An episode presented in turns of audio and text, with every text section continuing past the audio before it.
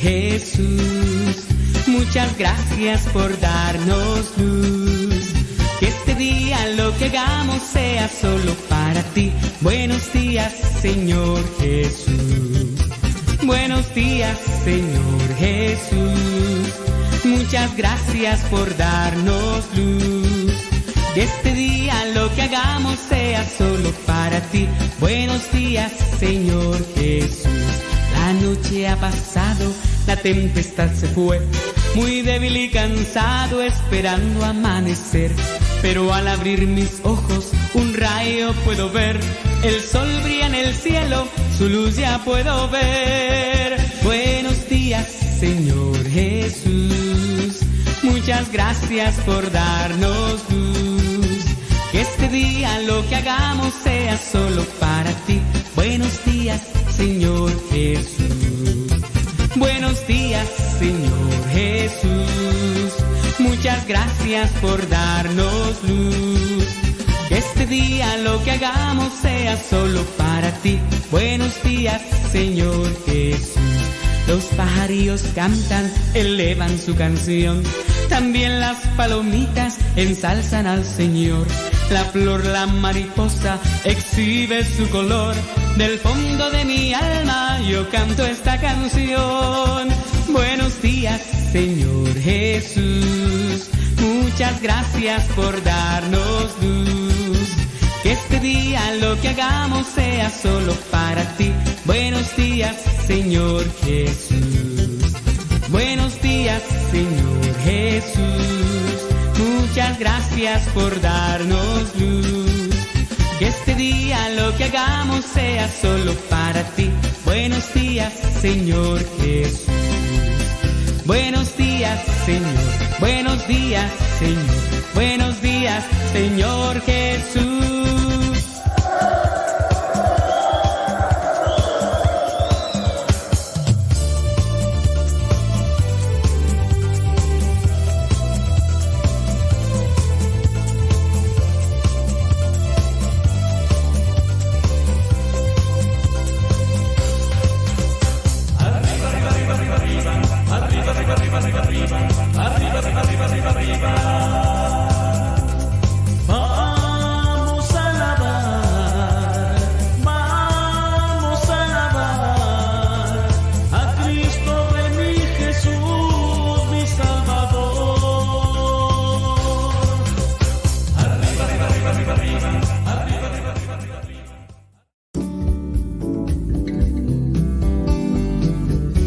Días. Iniciamos nuestra jornada poniéndonos en manos de nuestro Creador. Pedimos su gracia para enfrentar como hijos suyos cada reto que la vida nos presente, acompañados de María, la dulce Madre que nos invita a proclamar las grandezas del Señor. Camina con nosotros en radiocepa.com, emisora católica de los misioneros servidores de la palabra.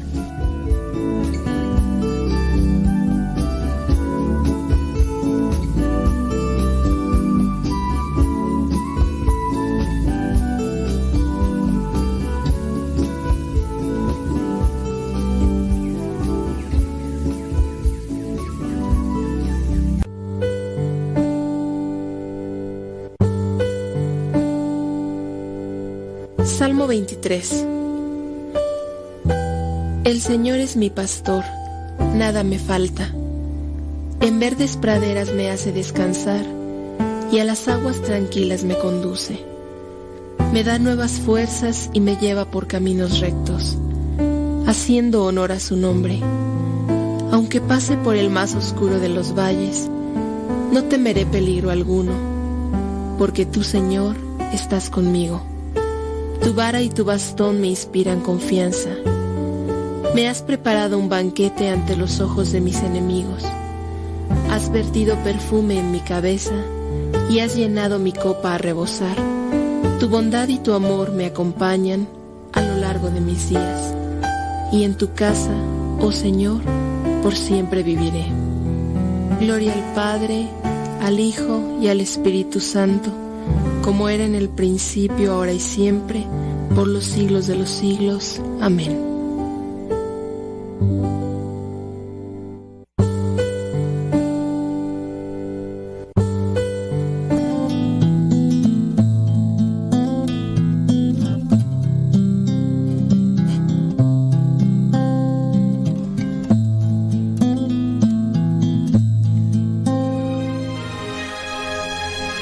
Que el Dios de la paz y de la misericordia te acompañe en esta jornada del día y que nuestro corazón esté dispuesto siempre para recibir su gracia, su amor y su perdón.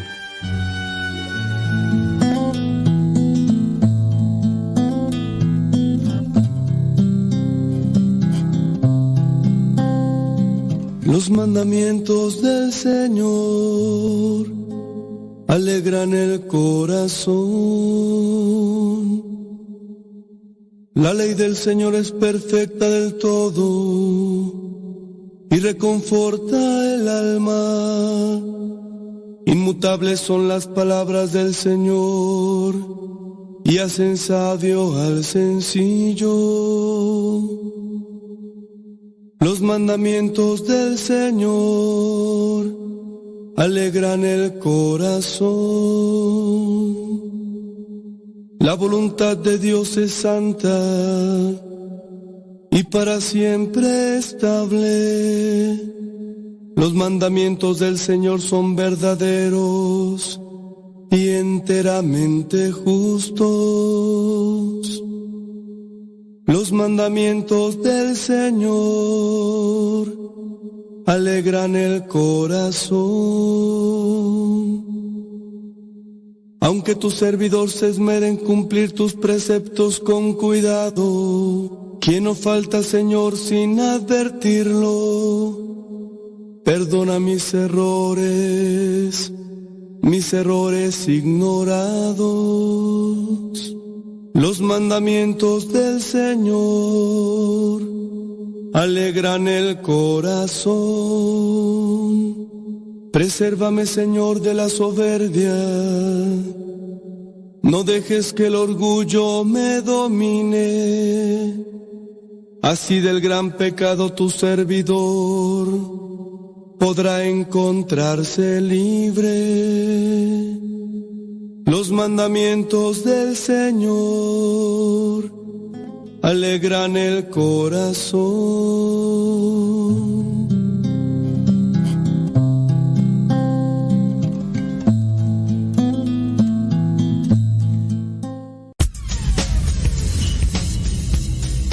Dice el refrán que a Dios rogando y con el mazo dando.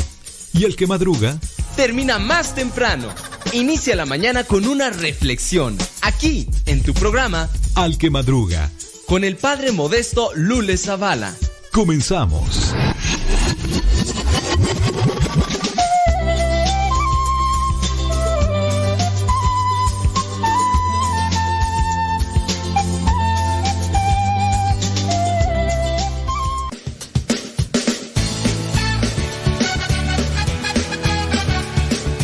A tiempo con el tiempo para que lleguen a tiempo. Son las 6 de la mañana con 4 minutos. 6 de la mañana con 4 minutos hora de California. Son las 8 de la mañana con 4 minutos hora del centro de México. Son las 9 de la mañana con ya 5 minutos hora de Nueva York, la Florida y otras partes de la Unión Americana. Gracias por escucharnos. Tiene preguntas, comentarios, dudas, quejas, sugerencias. Ándele, estamos ya casi por terminar este año. Ya lo que viene a ser el próximo viernes 16 comienzan los posadas. Ya va llegando diciembre, sus posadas. Pero para los que nacieron en Estados Unidos, pues a lo mejor no tienen recuerdos así eh, chidorios de, de cuando vivían en su terruño de cuando vivían en México, pero pues ojalá y traten de, de ir, aunque ya en Estados Unidos se hagan posadas, pues nunca va a ser lo mismo, ¿verdad? Nunca va a ser lo mismo. Y bueno, también ahorita en nuestro tiempo, quién sabe si las posadas se siguen haciendo igual. Quién sabe si las posadas se siguen haciendo igual que como se hacían en nuestros tiempos, allá en el rancho. No lo sabemos. Si se siguen haciendo así como antes, pues a lo mejor. Pero ya igual también las generaciones, las mentalidades, los chukis, los gremlins de, ahora, pues son, son, diferentes. Ya, ya no, ya no, ya no son como antes. No, no son como antes los chukis. Entonces, pues puede ser que se les haga.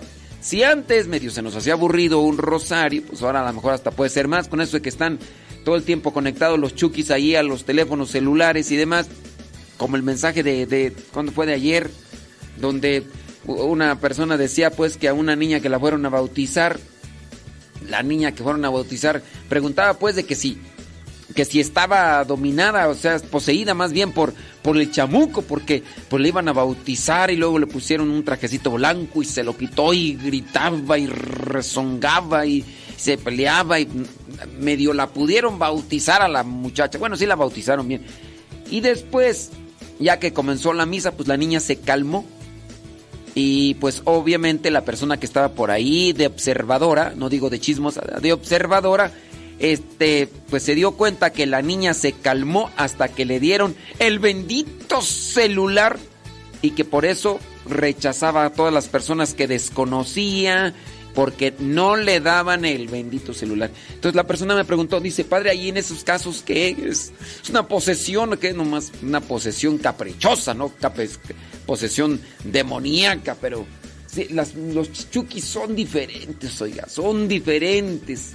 Y pues, ay, pues que Dios bendiga a los papás, ¿verdad? Y, y ahorita los papás que también ya ni tienen tiempo, ya le dedican más tiempo a series de entretenimiento, películas y otras cosas menos que, que a sus chukis.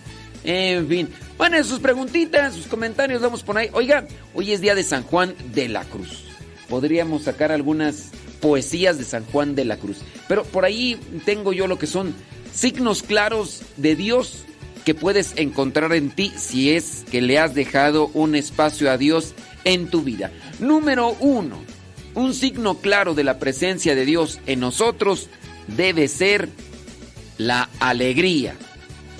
Un signo claro de la presencia de Dios en nosotros debe ser la alegría.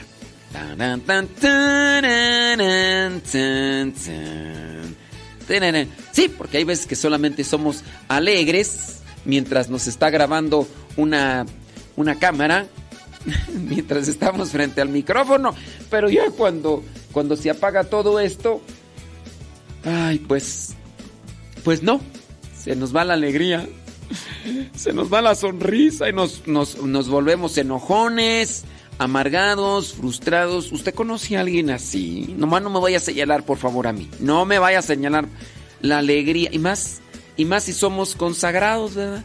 Que nada más cuando, cuando me subo a celebrar misa al presbiterio, este, ahí es donde sí estoy, hermanos, hay que amar, hay que querer.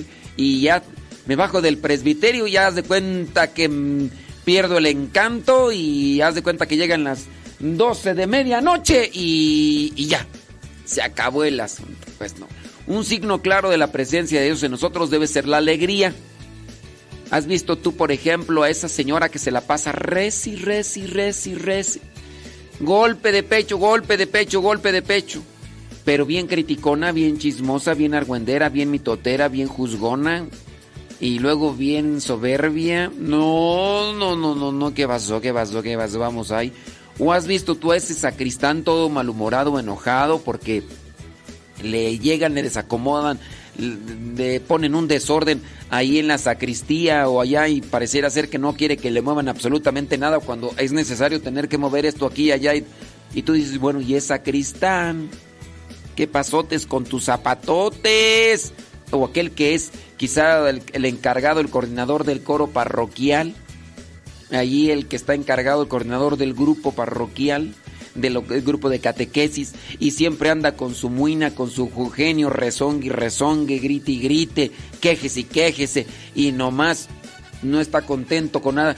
Y uno podría uno preguntar, bueno, a ver, a ver, a ver, a ver, tu catequista, tu coordinadora de catequistas, deberías estar alegre porque uno de los signos claros de la presencia de Dios en nosotros es la alegría.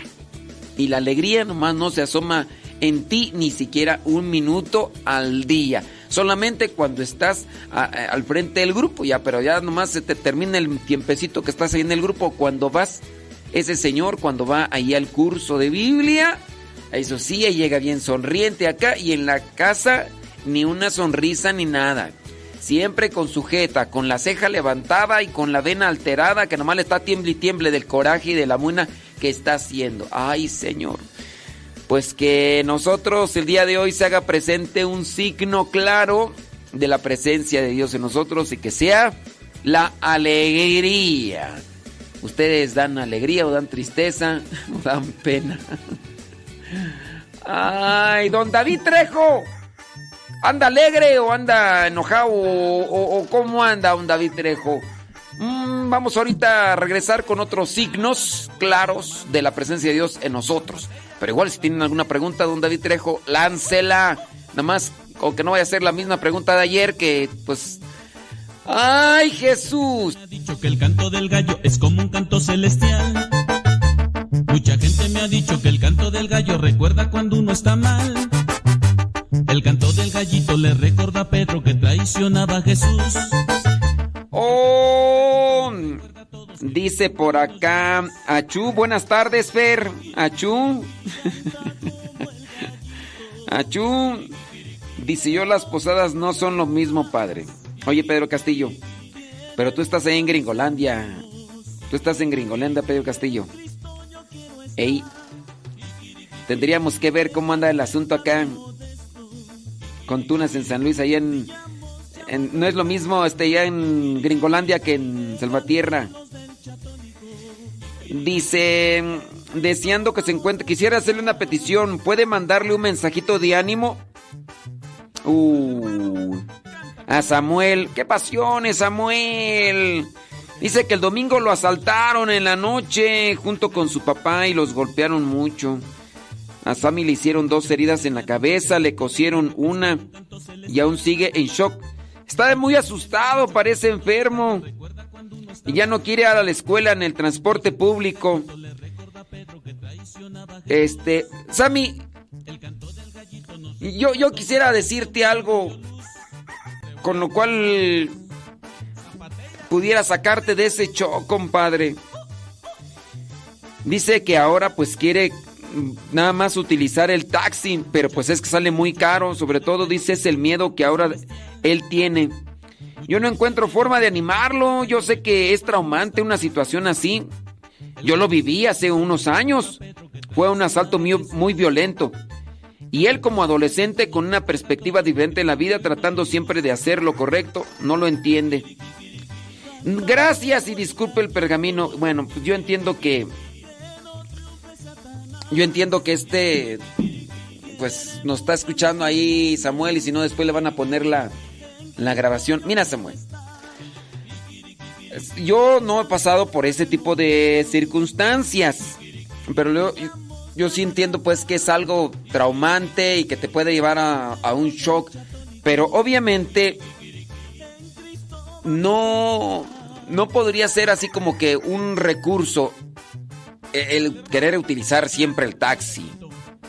O sea, tú podrías decir, no, es más seguro. Pues eh, en cierto modo sí, pero cuando afecta la economía mm, y hasta eso. Recuerden que pues muchos, muchas personas también pues por ahí han salido afectadas con, con estos de los taxis. Hace poquito yo miraba un video ahí de un fulano que que pues también igual, y, es de un taxi, o sea, pero no todos los de taxis son igual, ni en todas las combis o en todas las micros hacen lo mismo. Eh, Samuel trata de considerar las cosas y trata de ver qué fue lo que a lo mejor falló en esa situación, a lo mejor por parte de la otra persona, pero trata de reconsiderar las cosas porque sí hay algo que a lo mejor ahí se tiene que acomodar en el pensamiento, en la idea para, para poderte ayudar. Son, de esas cosas.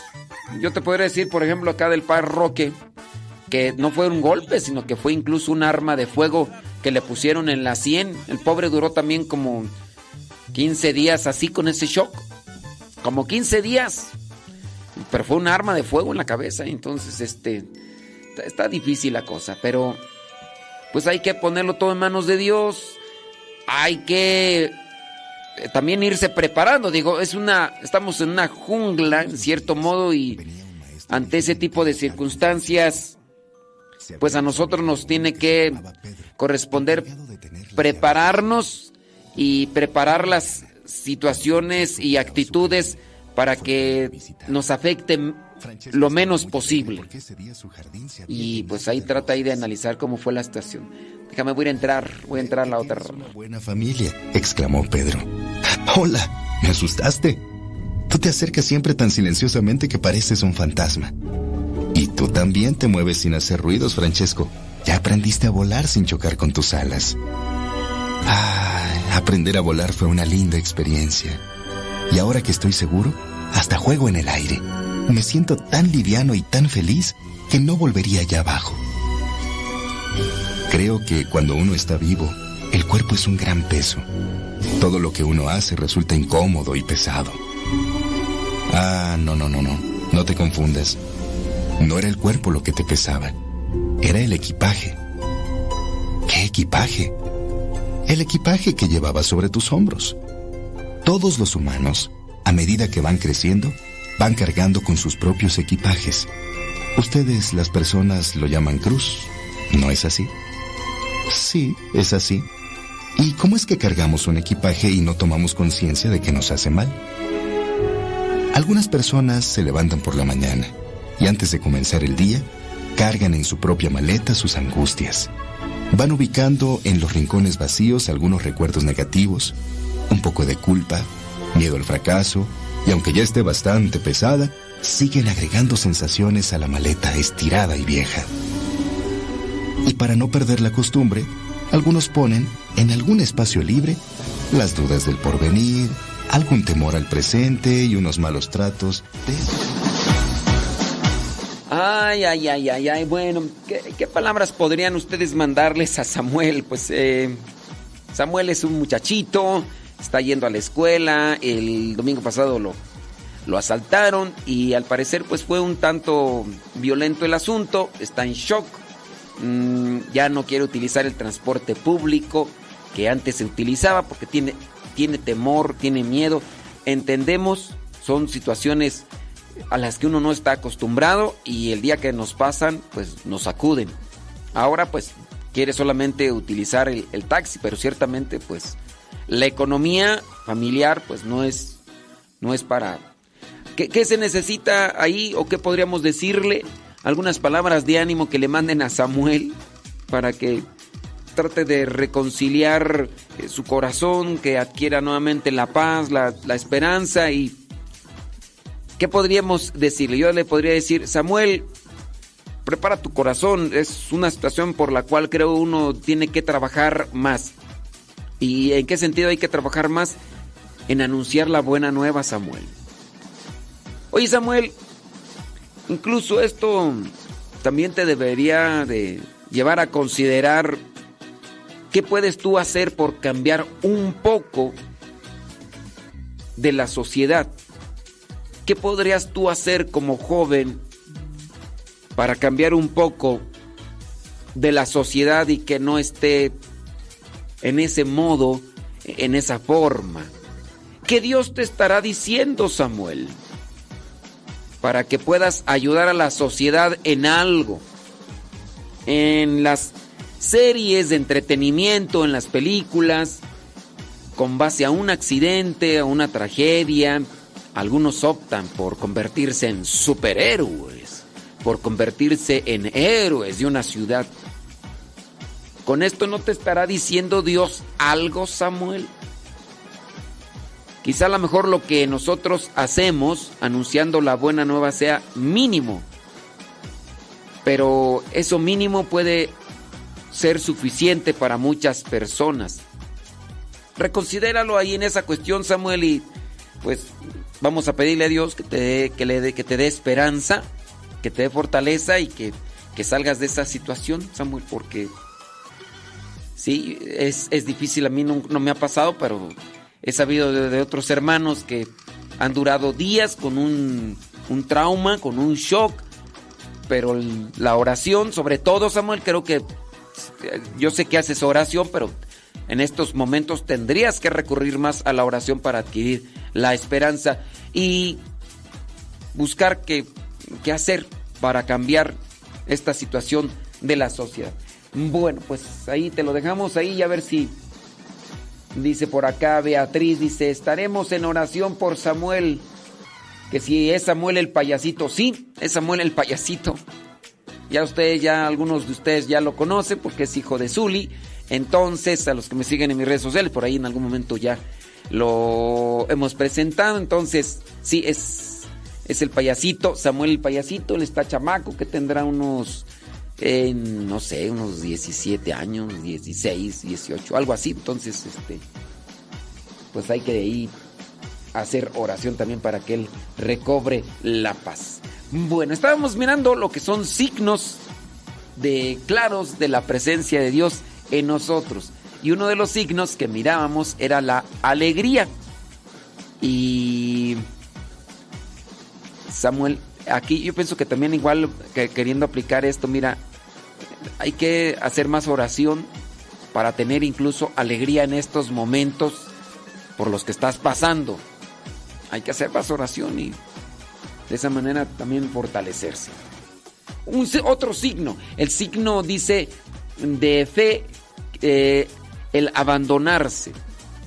Otro signo claro de la presencia de Dios en nosotros es abandonarnos ante la presencia de Dios. A veces podemos buscar alternativas o cosas externas como una fórmula o como un medio para salir de una situación, pero el abandonarse en las manos de Dios, en la oración, creo que sería lo mejor. Y aquí yo creo que también con esto podríamos hacerle una invitación a Samuel para que salga de esta situación. Déjame ver por acá algunos mensajes. Dice Rosalía, sí, vamos a hacer oración por Samuel. Bueno, Samuel ahí está, mira ya apoyándote con oración. Dice, ¿qué más por acá? Déjame ver. Saludos y más saludos y, Bueno, otro signo, el número 3. Un signo claro de tu confianza en Dios es la paz interior. En la medida en que podamos adquirir o trabajar en esa paz interior en estos momentos de dificultad, pues es una forma también de evaluar cuánto estamos trabajando en Dios. Oigan, pues hoy es día, hoy es día 14 de diciembre y hoy vamos a mencionar que es día, mm, dice, eh, en España dicen que es Día Nacional de la Persona Obesa. Entonces, para un llamado a la conciencia para hacer ejercicio. El día de ayer fue Día Internacional del Cacao. Día Internacional del Cacao, del Chocolate y hoy es día ya en España de la persona obesa. ¿Sabes que hoy es día también mundial del mono? O sea, hoy es día, hoy es nuestro día. día mundial del mono. Gustavo Tapia, este, Hoy se acuerdan de nosotros, Gustavo Tapia. Entonces hay que. hay que ganar. ¿Qué? Pues, pues es nuestro día, Gustavo Tapia. Oye, vamos a ver sobre la flor de Navidad. La famosa poisen. La poisentía es la flor de Navidad más usada en estas celebraciones el origen, la historia y de cómo dejó de ser empleada en cultos paganos para honrar a la Madre de Dios. Es la flor conocida en México como Nochebuena y en otros países recibe el nombre de flor de Pascua, pascuero, pastora, cardenal o estrella federal. Existen más de 100 variantes de poinsettia en todo el mundo. La mayoría de ellas son de color rojo, aunque algunas de sus variantes son blancas o rosadas. La poinsettia tiene la particularidad de florecer naturalmente desde el mes de octubre hasta finales de diciembre o en los días próximos de Navidad. Los mexicas fueron los primeros en conocer la flor de Navidad. Ellos la llamaban Cuetlazonchil. En el dialecto náhuatl significa flor de cuero. Estos pueblos utilizaron esta flor como pigmento para sus vestimentas y llegaron a atribuirle propiedades curativas. Así que, pues, más o menos ya ustedes saben, si no conocen cuál es la flor de Nochebuena, búsquenla ahí en el internet.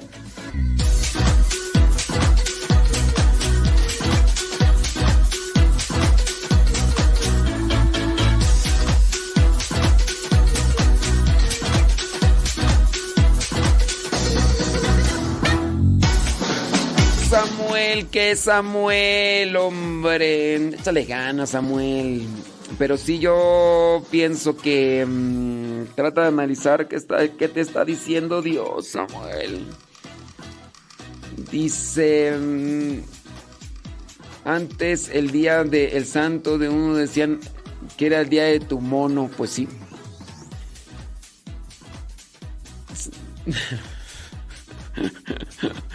¡El chango! ¿Cuál mono? ¡El chango! Dicen el chango. Salud, dice Santa María, California, Antonia Sánchez. Hombre, gracias a los que nos mandan decir dónde nos escuchan. No, fíjense que el asalto no fue acá en San Vicente Chicoloapan. Allá en. Donde por allá donde vive Samuel es Coyotepec. Allá en Coyotepec. Dice Rosa Escalante. Samuel, ánimo, Dios está contigo. Confía en Él. Y no piense tanto en lo que te pasó a ti. Piensa en lo que le ha pasado a otros jóvenes y han quedado súper mal de la mano.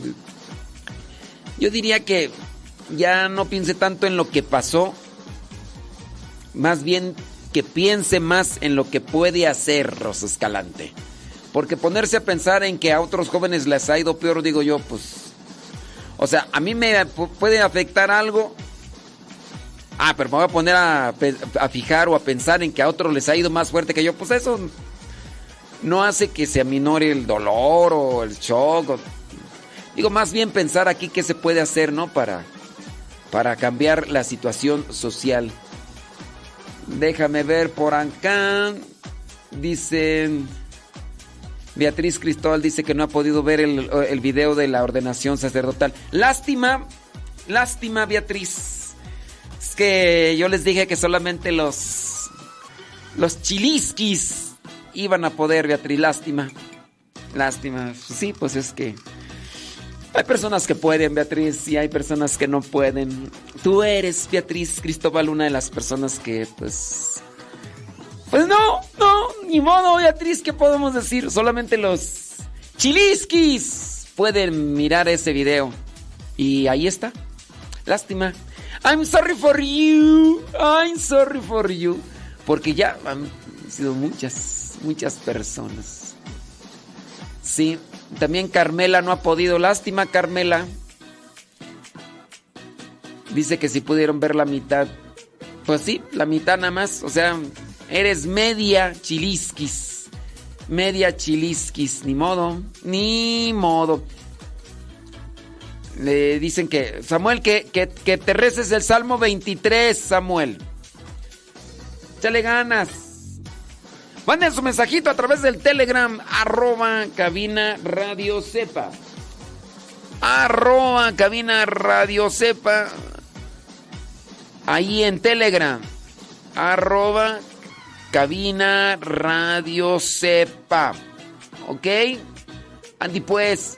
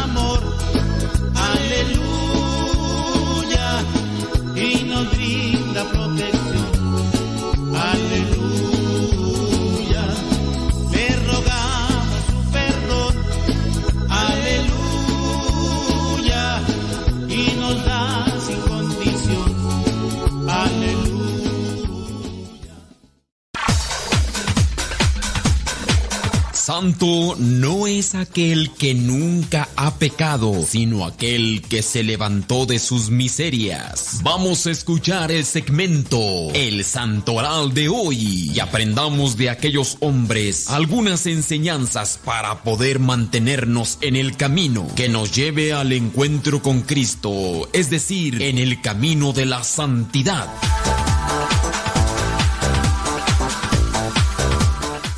31 minutos después de la hora, 31 minutos después de la hora y vamos rápidamente con el santoral que la iglesia nos presenta el día de hoy. Ya mencionábamos que hoy eh, la iglesia recuerda a San Juan de la Cruz. A ver si ahorita podemos mirar algún, algunos de los poemas que escribió San Juan de la Cruz. También es la iglesia presenta a San Espiridión de Tremitunte, obispo y confesor. También la iglesia presenta a San Nimatulal al Ardini, sacerdote maronita.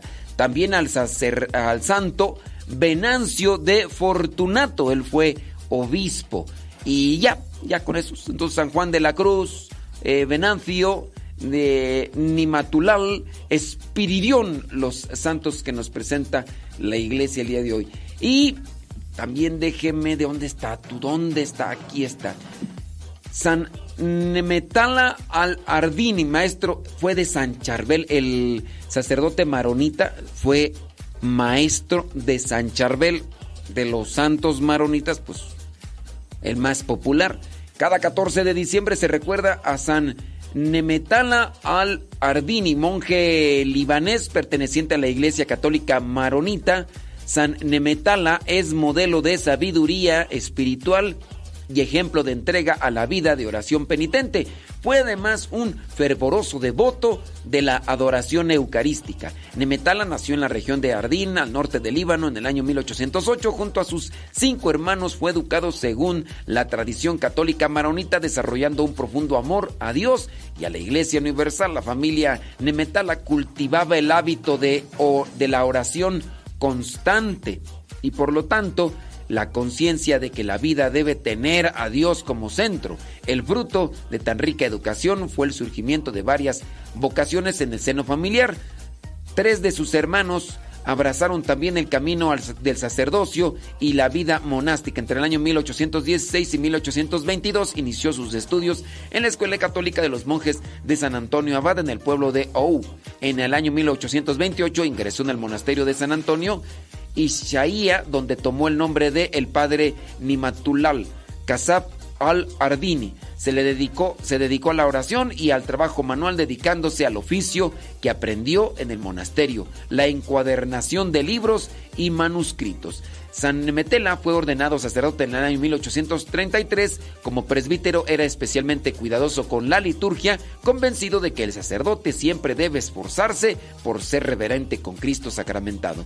Mientras se mostraba severo y duro consigo mismo, era misericordioso e indulgente con sus hermanos. Radical en su entrega, concebía la santidad en términos de comunión con Dios y los hermanos. Nemetala solía decir, la primera preocupación de un monje debe ser día y noche no herir o afligir a sus hermanos.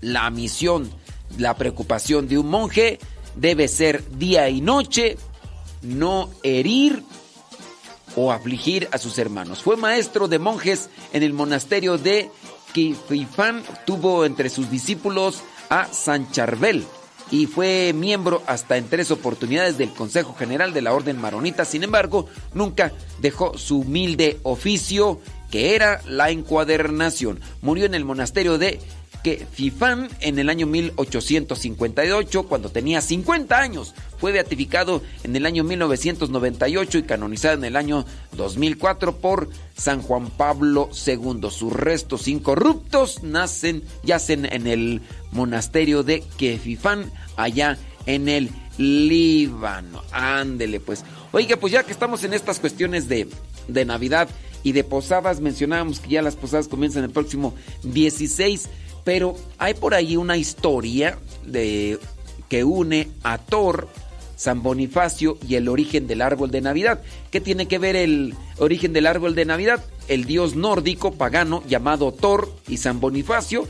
La vida de este último, santo conocido como el apóstol de los germanos, explica la relación en una famosa historia. San Bonifacio nació en Inglaterra alrededor del año 680. Ingresó a un monasterio benedictino antes de ser enviado por el Papa a evangelizar los territorios que pertenecen a la actual Alemania. Primero fue como sacerdote y después eventualmente como obispo. Bajo la protección de Charles Martel Bonifacio, San Bonifacio viajó por toda Alemania fortaleciendo las regiones que ya habían abrazado el cristianismo y llevó la luz de Cristo a quienes no la tenían aún. Sobre este santo el Papa Benedicto XVI dijo que su incansable labor, su don para la organización y su carácter moldeable, amiguero y firme fueron determinantes para el éxito de sus viajes. Dice el refrán que puede más una gota de miel que un bote de hiel. Puede más una gota de miel que un bote de hiel. Entonces este carácter moldeable, amiguero y firme en San Bonifacio fueron determinantes para vencer de este tipo de tradiciones paganas que existían en su tiempo. Y de ahí nos regresamos a estos signos claros de la presencia de Dios en nosotros. El primer signo que mencionamos, la alegría. Segundo signo, el abandonarse a Dios. El tercer signo, la paz interior. En las dificultades, estando en relación con Dios constantemente y siendo perseverantes, en las dificultades podemos adquirir o podemos incrementar esa paz interior que necesitamos. Signo número cuatro, las buenas obras buscar, servir y ayudar a los demás, tus buenas obras. Sobre este santo, entonces, sobre San Bonifacio, el escritor Henry Van Dyck lo describió así en el año 1897 en su libro The First Christmas Tree, el primer árbol de Navidad. Qué buen tipo, era justo y ligero, pero recto como una lanza y fuerte como un bastón de roble. Su rostro todavía era joven, su piel suave estaba bronceada por el sol y el viento, sus ojos grises, limpios y amables brillaban como el fuego cuando hablaba de sus aventuras y de los malos actos de los falsos sacerdotes a quienes se enfrentó. Alrededor del año 723, Bonifacio, San Bonifacio, viajó con un pequeño grupo de personas a la región baja de la Sajonia el santo conocía a una comunidad de paganos cerca de Geismar que en medio del invierno iban a realizar un sacrificio humano donde usualmente, donde usualmente la víctima era un niño y este sacrificio humano se ofrecía a un dios pagano, en este caso a Thor, el dios del trueno, porque no piensen que solamente es un personaje de película. No, no es nada, no es un integrante de los Avengers, no. Este Dios existía o existe, todavía pues las tienen esas creencias en la base de un roble al que consideraban sagrado y que era conocido como el roble, el roble del trueno. Entonces, en este lugar, cerca de Geismar, iban a ofrecer este sacrificio a este dios pagano Thor y entonces era un niño que iban a sacrificar. Dice Bonifacio, acatando el consejo de un obispo hermano, quiso destruir el roble del trueno para donde se hacía el sacrificio, no solo para salvar al niño, sino para mostrar a los paganos que él no sería derribado por un, un, rayo lanzado por Thor. El santo y sus compañeros llegaron a la aldea en la víspera de Navidad, justo a tiempo para interrumpir el sacrificio. Con su báculo de obispo en la mano, Bonifacio se acercó a los paganos que se habían reunido alrededor del roble y les dijo, aquí está el roble del trueno y aquí la cruz de Cristo que romperá el martillo del dios falso Thor. El verdugo levantó un martillo para ejecutar al pequeño niño que había colocado en el lugar para el sacrificio pero en el descenso el obispo extendió su báculo para bloquear el golpe y milagrosamente rompió el martillo de piedra y salvó la vida del niño. Y por ahí comienza lo que vendría a ser una conexión con un árbol que ahora se utiliza en las Navidades. Ahorita regresando a la pausa platicamos un poquito más de eso. Si tiene preguntas, quejas, sugerencias, reclamos, peticiones, hágalo llegar y ahorita le atendemos.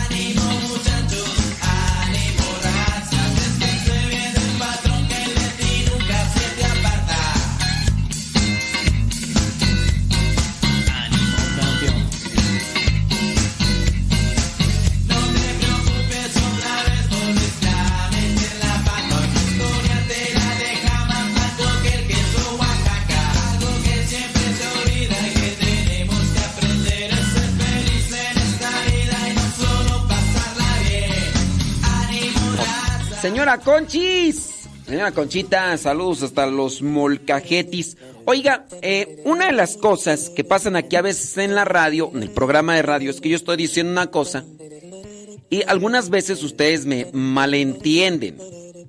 Y puede ser porque, pues bueno, con la radio, eh, ustedes al mismo tiempo están ahí cambiándole el pañal al niño o al mismo tiempo están preparando la comida, manejando.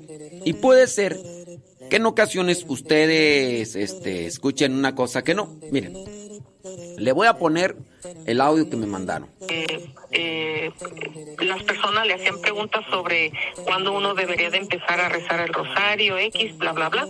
Eh, y, y, donde sí me llamó mucho la atención fue que usted comentó que cuando uno reza, no le reza uno a la Virgen, porque pues ella... A ver, mire. Si bien uno reza el rosario, uno le reza a la Virgen. Pero, a ver, mire. Dios te salve María. Uno está repitiendo la, la, la oración que está en la Biblia. Es el saludo de el ángel a María. Uno tiene la dirección de a quién me refiero. Dios te salve María, llena eres de gracia, el Señor es contigo. Es decir, hay una dirección en la oración. A eso sí yo creo que sí lo tenemos en cuenta. Cuando rezamos el Padre Nuestro, nos enfocamos al Padre Nuestro, al Padre, Hijo y Espíritu Santo, ¿no?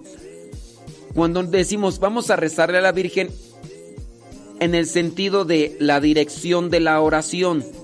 Si yo, por ejemplo, hago una oración al Espíritu Santo, la dirección de la oración es el Espíritu Santo. Lo que yo quise decir, y esto fue el día 12, fue que no es que la Virgen necesite de nuestras oraciones. Cuando yo me refiero a esto, no le estamos rezando a la Virgen como que ella necesite de nuestras oraciones, o sea, su alimento espiritual y que ella se sienta triste porque no le estamos dedicando oraciones.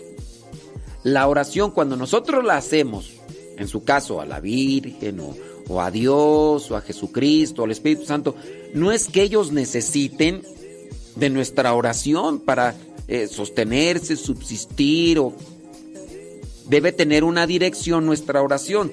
Si yo me enfoco una oración al Espíritu Santo, la dirección es el Espíritu Santo. Pero no quiere decir que ellos necesiten el Espíritu Santo, Jesucristo, Dios Padre o algunos de los santos. No es que estos santos necesiten de nuestra oración, a eso me refiero yo de que cuando uno le reza, no le reza uno a la Virgen porque lo necesite. La dirección de la oración, quizá a lo mejor es en, la, en el Ave María, es utilizar las palabras que mencionó el ángel y utilizar también las palabras que mencionó Isabel cuando se llenó del Espíritu Santo y que son palabras que están en la Biblia. A eso yo me referí necesita que le recemos, que los rezos eh, o las oraciones eh, son para nosotros. Sí. Entonces, ah, inclusive eh, creo que comentó también que las personas que ya ah, han fallecido, pues ya, este, pues ya están en presencia de de Dios, de nuestro Señor. A ver, ahí usted me agarró mal la onda. Yo nunca dije literalmente que las personas que ya fallecieron están ante la presencia de Dios.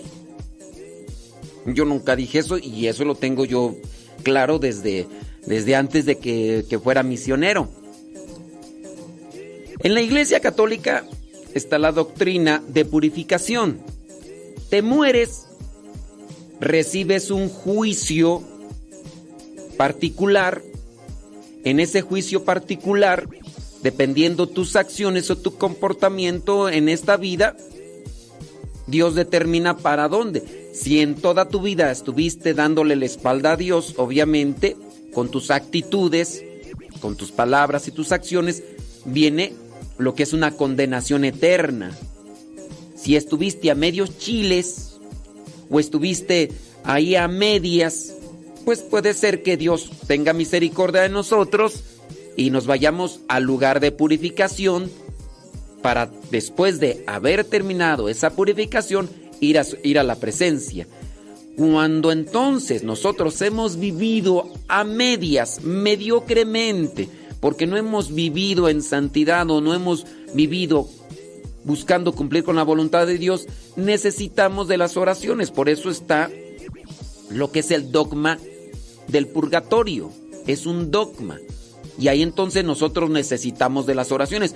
Yo nunca dije que te mueres y luego lo te vas a la presencia de Dios ya y que no necesitas de nuestras oraciones. Y como que nosotros no necesitamos no, yo nunca dije eso. rezar o pedir por ellos. Lo he dicho. Entonces de ahí después se me vino, dije yo, bueno, ¿y por qué entonces pedimos por el eterno descanso de pues cierto familiar en las misas? Sí. Este, me agarró mal asunto. ¿qué, es lo correcto? Ah, o sea, sí, cuando yo rezo el rosario, pues obviamente yo pido por mi familia X, ¿no? Sí, así debe este, ser. Pero sí, ah, me gustaría que eh, me, ah, me... ¿Me qué? no tanto aclarar, sino que me enseñara. Me enseñara. No, aclarar sí también. Este, aprender más este eh, sobre eso que, que comentó. De yo, que, es que yo no lo dije eso. es para uno no es para la Virgen. Entonces, este, mi duda es cuando uno eh, pide por alguien que ha fallecido. Entonces uno no debe de hacerlo. No, sí. ¿Cómo es? No. ¿Ok? Bueno, que pase bonito día. Ándele Bendiciones. Pues, ándele pues. Mire, ya mencioné, no es que la Virgen necesite de nuestras oraciones.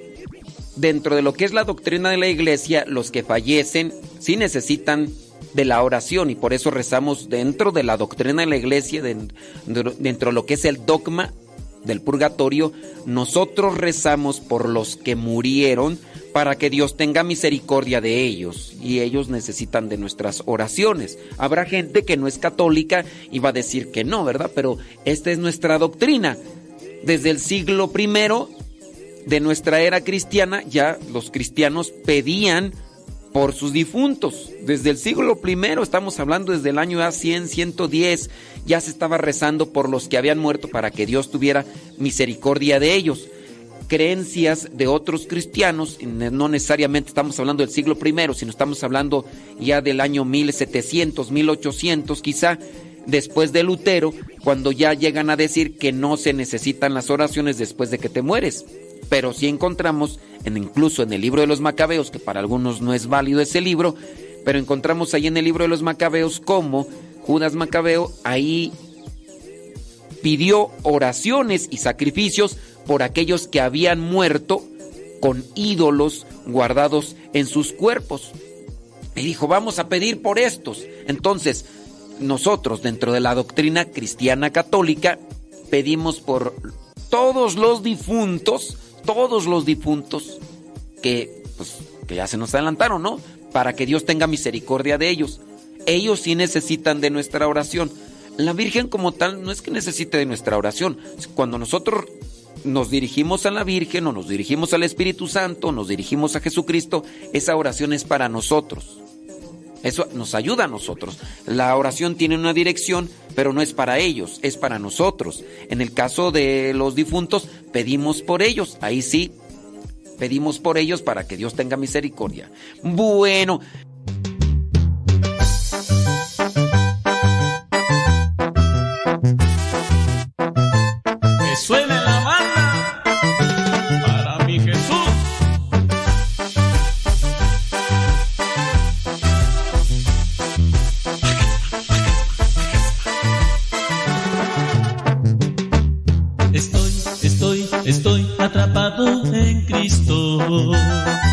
Y voy, y voy, y voy proclamando su amor. Iré, iré, iré con todos mis hermanos a proclamar sin fin la palabra de Dios. Este amor no me deja, es amor de verdad.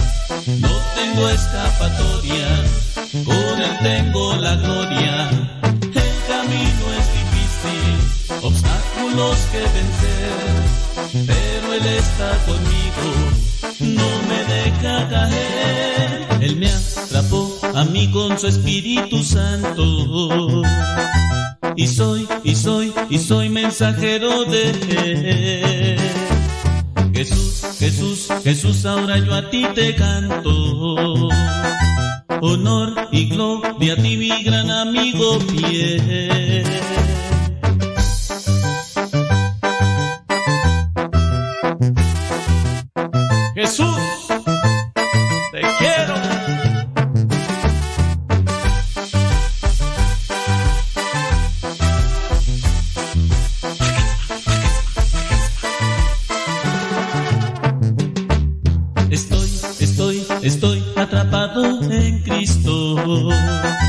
Y voy, y voy, y voy proclamando su amor. Iré, iré, iré con todos mis hermanos a proclamar sin fin la palabra de Dios. Este amor no me deja, es amor de verdad. No tengo escapatoria, con él tengo la gloria. El camino es obstáculos que vencer, pero el estar conmigo no me deja caer. Él me atrapó a mí con su Espíritu Santo. Y soy, y soy, y soy mensajero de él. Jesús, Jesús, Jesús, ahora yo a ti te canto. Honor y gloria a ti, mi gran amigo fiel.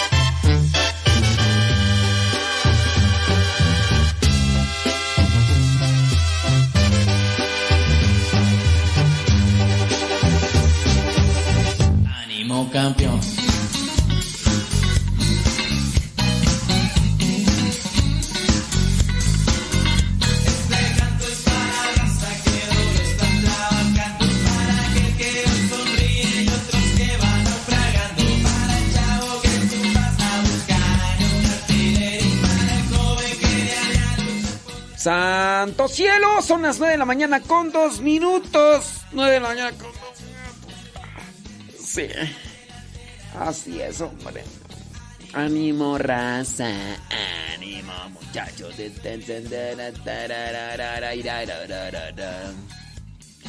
Saludos a Yair, hombre. ¿Qué onda, ya? Yair. Guayumi. Yair. Yair. Aquí andamos echándole rayas al... ¿Cómo va? Al millón, dice. Aquí andamos al millón, órale. Esa no me la sabía, Yair. Que andamos al millón, dice. Deja ponerlo. Deja ponerlo a Yair con el, al millón. Estamos al millón y otros más. ¿Dónde está tú? Ay, es que con ese que me mandan...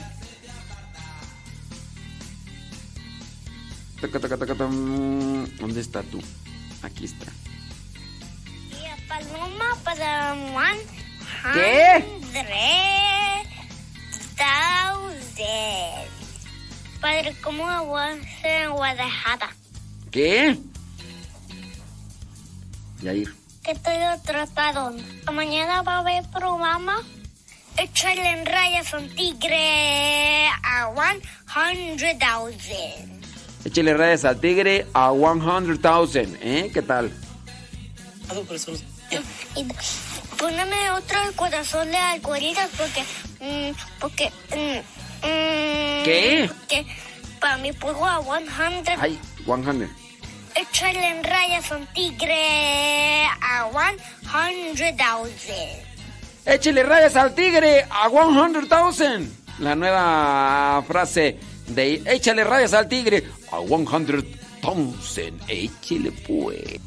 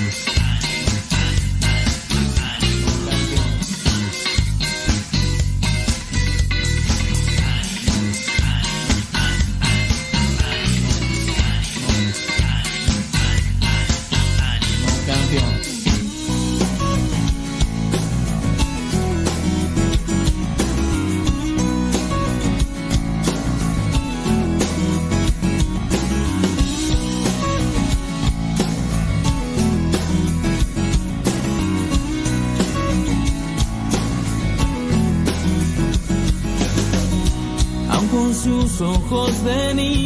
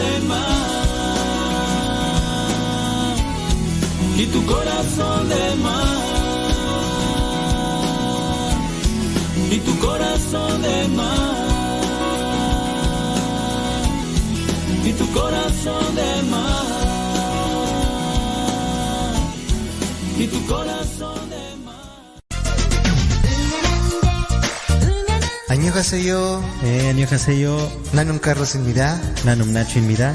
우리는 멕시코 사람입니다. 반갑습니다. Hola, somos Carlos y Nacho. Nosotros somos mexicanos que vivimos en Corea del Sur y te invitamos a escuchar radiocepa.com. Y deseamos que en esta Navidad reine la paz en el mundo entero. Chulcon Songtanshol Doiseyo. ¡Feliz Navidad! ¡Feliz Navidad!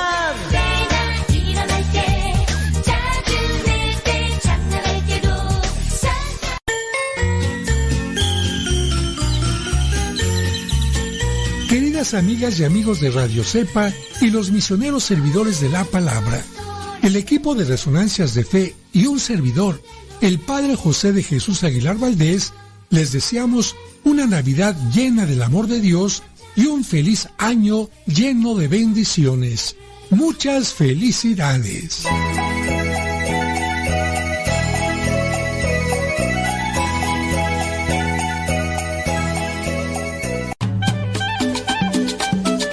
Olga López, estoy llamando desde Berlín, Massachusetts, deseándoles que el niño Jesús traiga paz y amor esta Navidad a todos los radioescucha y familia. Dios me los bendiga en abundancia.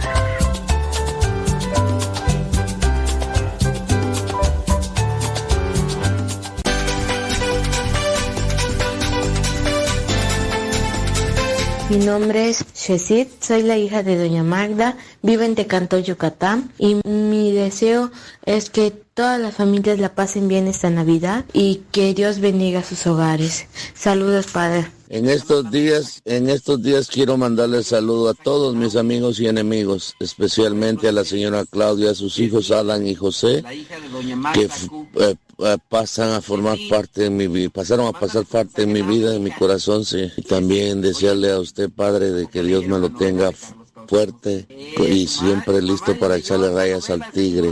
De- del troquero Nere Martínez que espero que todo me salga bien en el nombre de Dios. Que Dios y la Virgencita me los protejan a todos para mí.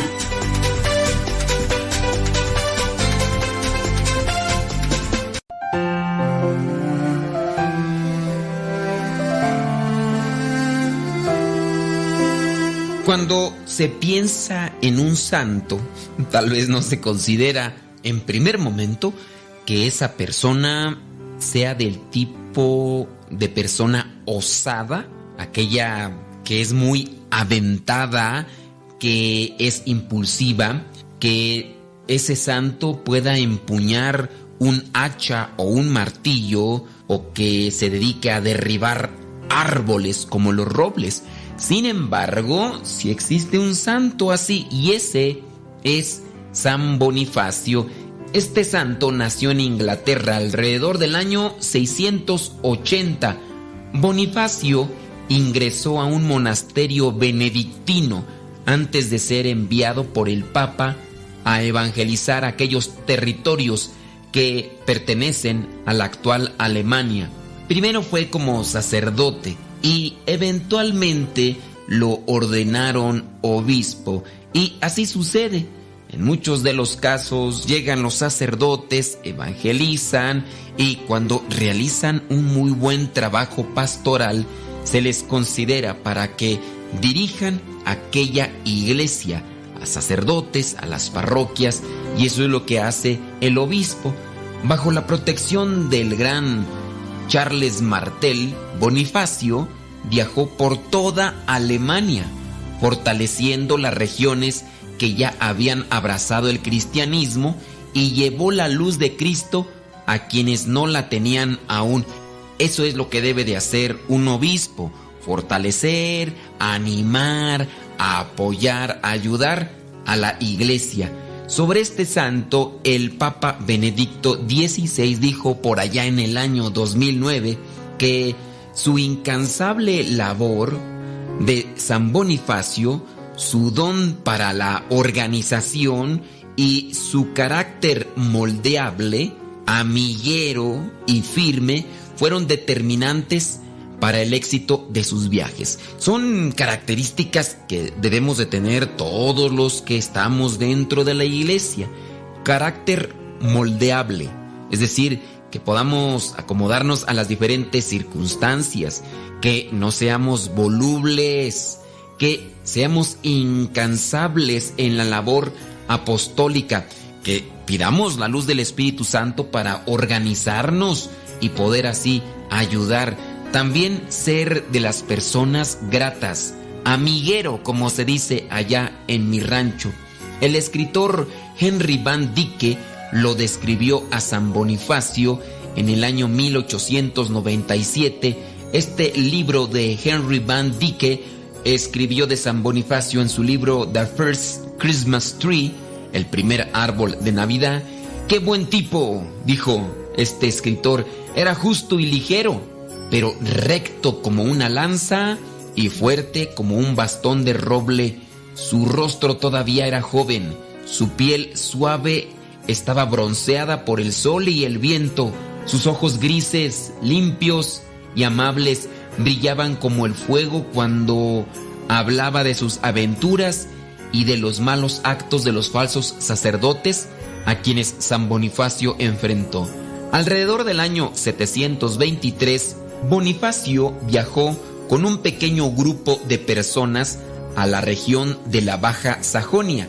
Él conocía a una comunidad de paganos cerca de Geismar que en medio del invierno iban a realizar lo que era un sacrificio humano, donde usualmente la víctima era un niño.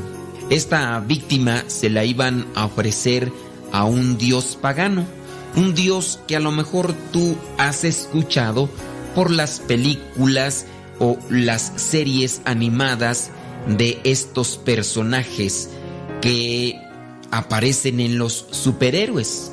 Sí, esta víctima iba a ser ofrecida a Thor, ¿sí? A Thor, el dios del trueno, y se iba a hacer este sacrificio en la base de un roble al que consideraban sagrado y que era conocido como el roble del trueno. Bonifacio, acatando el consejo de un obispo que conocía, quiso destruir aquel roble del trueno, no solo para salvar a la víctima, sino para mostrar a los paganos que él no sería derribado por un rayo lanzado por Thor, porque esa era el- la idea, el pensamiento. Si tú destruyes aquel roble, Thor, el dios del trueno, te lanzará uno de sus rayos y acabará con tu vida. San Bonifacio y sus compañeros llegaron a la aldea en la víspera de Navidad, justo a tiempo para interrumpir el sacrificio. El obispo carga con una vara o bastón al cual se le llama báculo, que es representativo del que cuida las ovejas del pastor. Bueno, pues justo a tiempo, con ese báculo en la mano, Bonifacio se acercó a los paganos que se habían reunido en la base del roble del trueno y les dijo, aquí está el roble del trueno y aquí está la cruz de Cristo que romperá el martillo del dios falso Thor.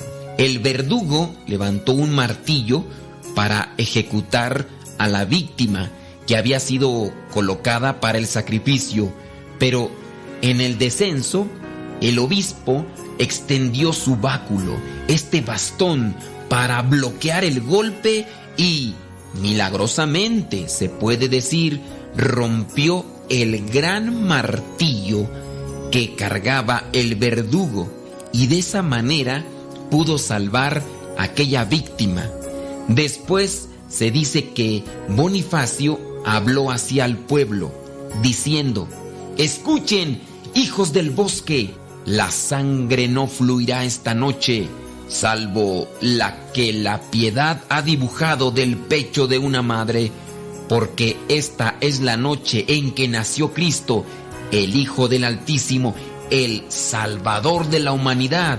Él es más justo que Baldur el Hermoso, más grande que Odín el Sabio, más gentil que Freya el Bueno. Desde su venida el sacrificio ha terminado, la oscuridad, Thor, a quien han llamado en vano, es la muerte. En lo profundo de las sombras de Nifelheim, él se ha perdido para siempre. Así es que ahora, en esta noche, ustedes empezarán a vivir. Este árbol sangriento ya nunca más oscurecerá su tierra.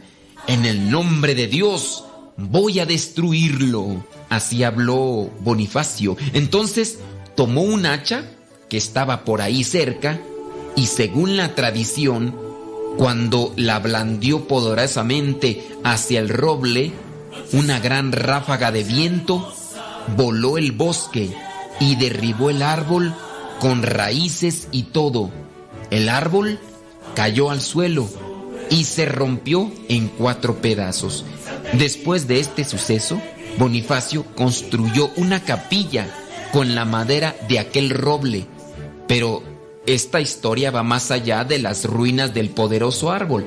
El apóstol de Alemania, Bonifacio, siguió predicando al pueblo germánico, al pueblo de la actual Alemania, que estaba asombrado y no podía creer que el asesino del roble de Thor no haya sido golpeado por su Dios.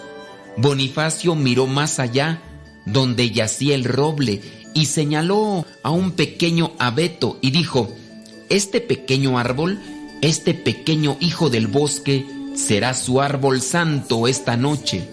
Esta es la madera de la paz. Es el signo de una vida sin fin, porque sus hojas son siempre verdes.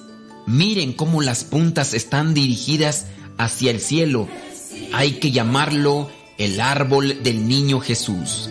Reúnanse en torno a él, no en el bosque salvaje, sino en sus hogares. Allí habrá refugio y no habrá actos sangrientos, sino regalos amorosos y ritos de bondad. Se dice que así los alemanes empezaron una nueva tradición esa noche, que se ha extendido hasta nuestros días. Así comienza una tradición y también comienza algo que viene a ser significativo para pensar en aquel que nos da la vida eterna, Jesús, el Hijo de Dios.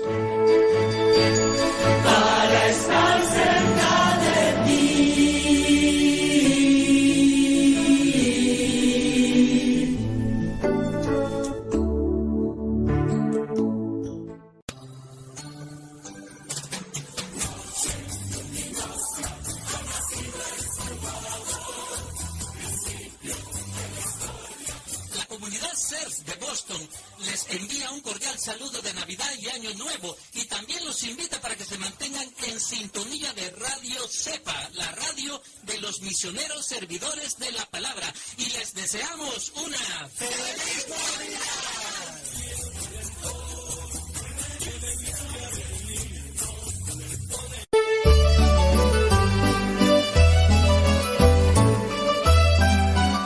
Soy Moisés Vivar, sacerdote de la comunidad de los misioneros servidores de la palabra, y los invito a que sigan escuchando Radio Cepa para que se empapen de la palabra de nuestro Señor, para que su corazón encuentre la luz del Señor, la pacificación a través de la música, de las reflexiones y de la oración.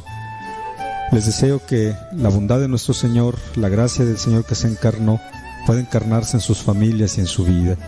Les invitamos a que se dispongan para que puedan celebrar estas fiestas navideñas con el corazón abierto a la gracia de nuestro Señor.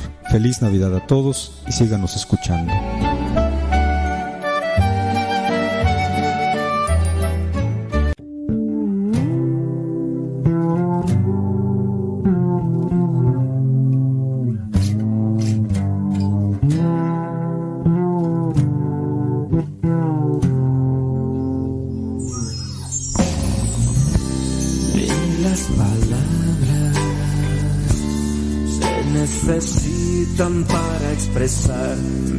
Sentimientos. Siempre comprendes con tu inmensidad, mis ojos muestran todas las veces que me haces soñar en una tierra en la que todos vivamos en paz. Tú eres mi luz, tu calor puedo sentir,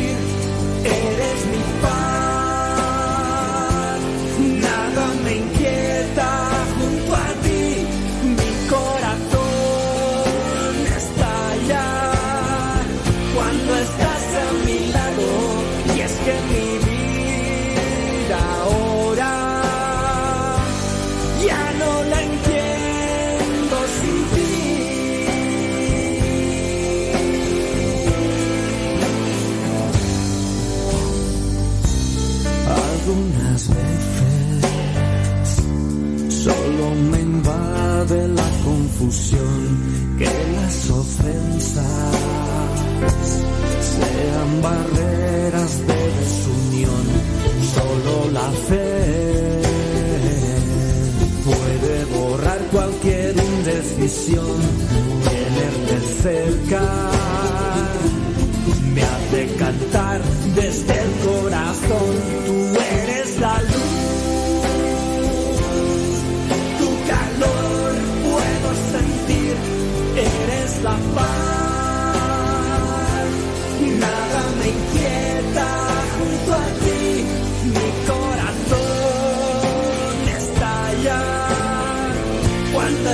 a mi lado.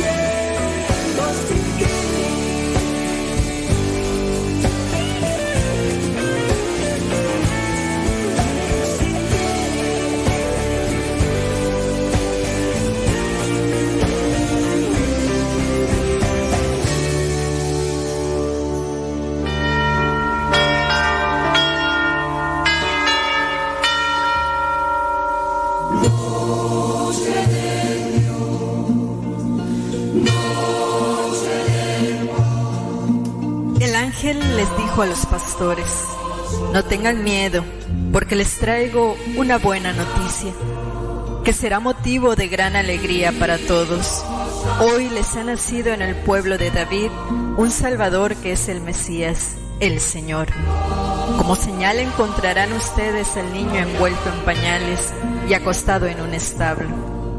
En aquel momento aparecieron junto al ángel muchos otros ángeles del cielo que alababan a Dios y decían, Gloria a Dios en las alturas, paz en la tierra entre los hombres que gozan de su favor. Que en esta Navidad el amor se haga presente en sus vidas, es decir, que Dios esté siempre con ustedes y que el año que viene esté lleno también de dicha y felicidad. Son los deseos de las hermanas misioneras servidoras de la palabra, Misión Vietnam.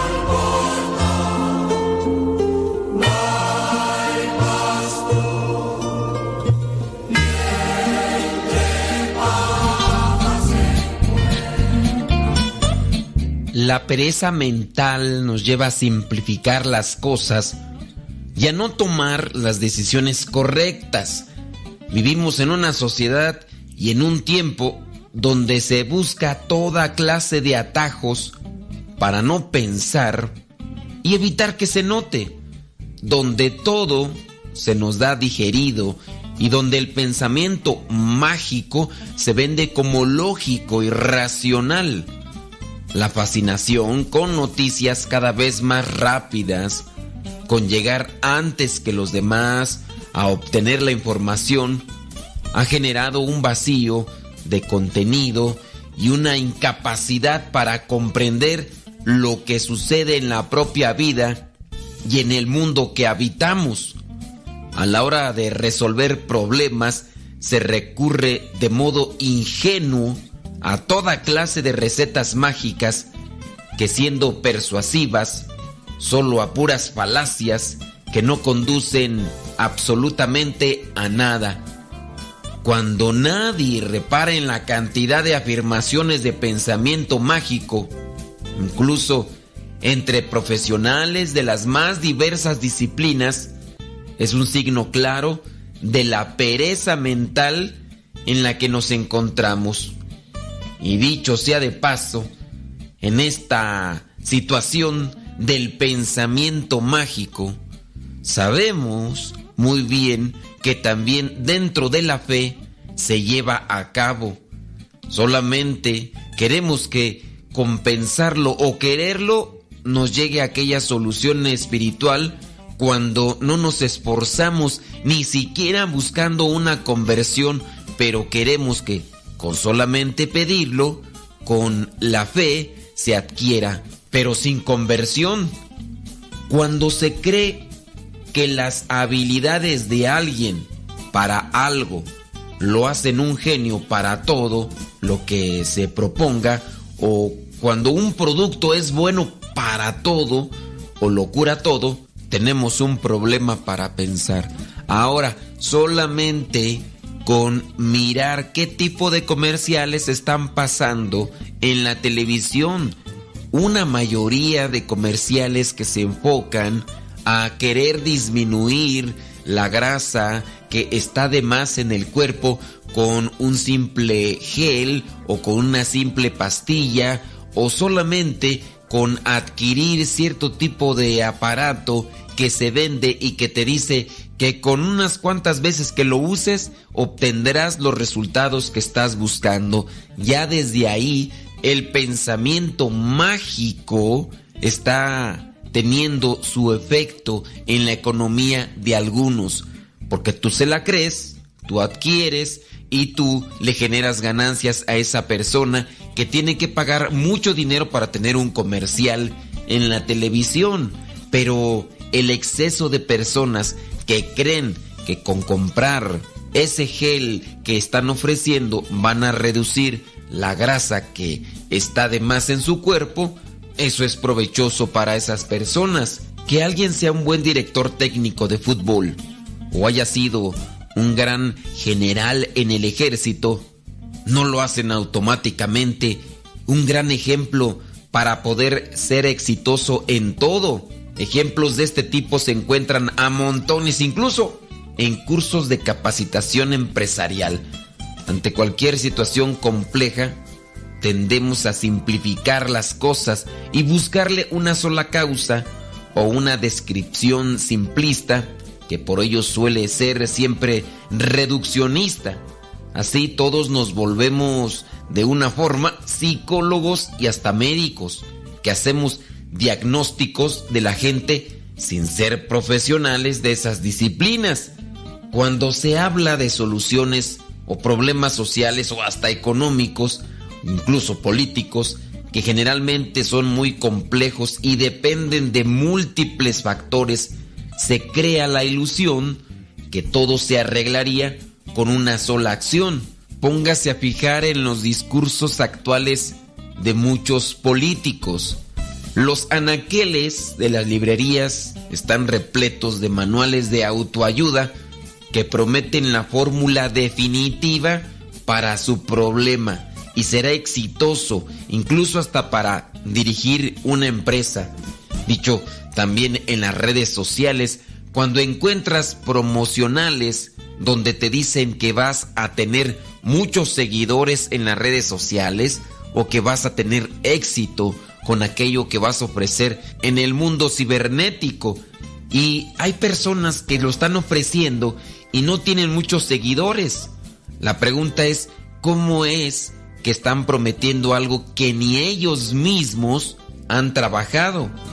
Conferencias repletas de gente escuchando a personas que dicen que tienen éxito, que incluso se atreven a dar su testimonio como la fórmula de validez universal, parecen resolver la vida a muchas personas. Sin embargo, a los que aplicaron esa tan exitosa fórmula, nadie les pregunta cuánto les duró el éxito, ya que normalmente van detrás de una supuesta persona exitosa, después van tras otra, de una receta tras otra, de un libro tras otro.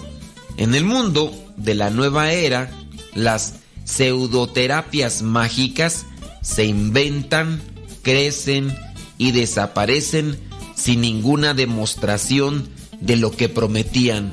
Por la fascinación que despiertan, están a la vista de todos, pero en muchos de los casos son un engaño. Por eso tan peligroso creerse todo lo que dicen aquellos que prometen el éxito de la noche a la mañana, aquellos que presentan un pensamiento de éxito, de superación personal, pero una superación personal que está desvirtuada. La superación personal como tal no es algo contrario al cristianismo, hay que superarnos personalmente y la persona misma cuando vence las tentaciones se está superando para alcanzar un grado de santidad. Eso es bueno, pero lo malo es cuando se vende la superación personal como algo mágico que dará soluciones a todo tipo de problemas. Problemas en el matrimonio, problemas en el dinero, problemas en el trabajo, problemas de cualquier índole. Y si me permite también agregar algunas cosas, también esto se ve dentro de la predicación cristiana, con personas que llegan a decir que sin ningún esfuerzo, sin ningún sacrificio, sin ninguna conversión, alcanzarán aquellos bienes espirituales que tanto anhelan, aquellas necesidades materiales o físicas para su familia. En cierto sentido, también este tipo de pensamiento mágico se ha presentado en la religión y cuando la persona no ha logrado identificar bien los engaños que se presentan en lo que es un contexto meramente secular, también los llega a asociar a las cuestiones religiosas. Nos hace falta más profundización en la fe, en el conocimiento de la palabra, en el conocimiento de la doctrina, para no quedar embaucados en este tipo de engaños y que a últimas instancias lleguemos a convertir la religión en mera superstición, tener objetos religiosos como si fueran más bien amuletos, tener o buscar algún tipo de oraciones como fórmulas mágicas, pensando que si se utiliza cierto tipo de oración se obtendrá lo que se anhela, o en sus casos extremos, que si se va al santuario o a visitar cierto lugar de peregrinación, aquellas cosas llegarán a su vida. Sí, aquí trabaja la fe, se necesita la conversión.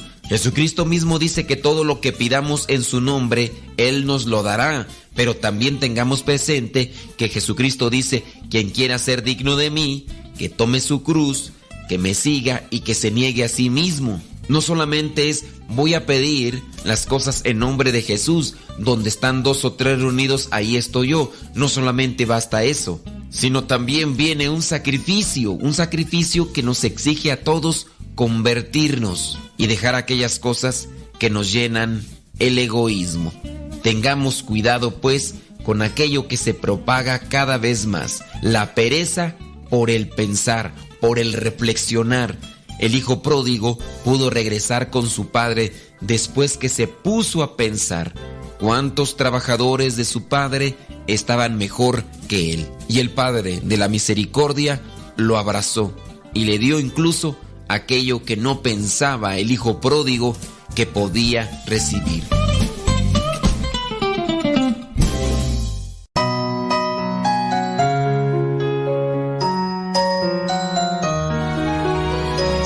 Hola, ¿qué tal? Soy Jazmín, su amiga de Juventud Extrema. Quiero desearles una muy feliz Navidad. Ojalá que en estas fechas podamos dejar nacer a Cristo en nuestro corazón para que brote la auténtica alegría que proviene de Él.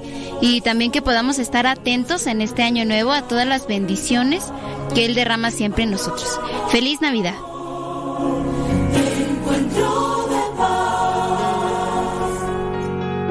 Celebrar la Navidad es abrir el corazón.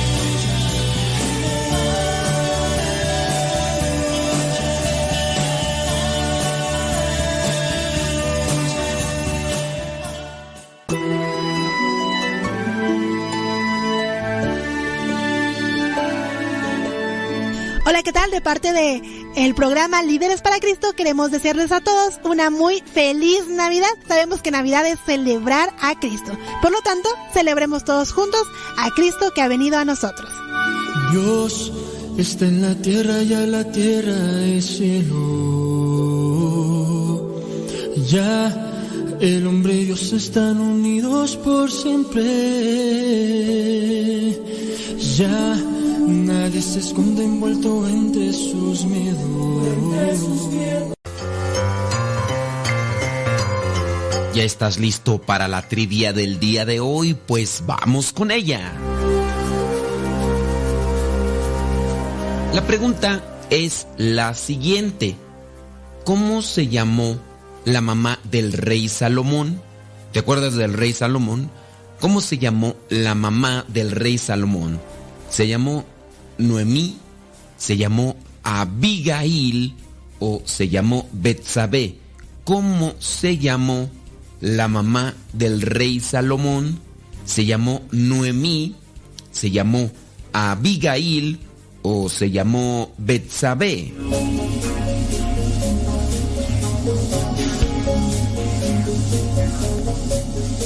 Si tu respuesta fue que se llamó Noemí, déjame decirte que te equivocaste. Si tu respuesta fue que se llamó Abigail, déjame decirte que también te equivocaste. Pero si tú dijiste que se llamó Betsabé, acertaste. Betsabé es la madre del rey Salomón.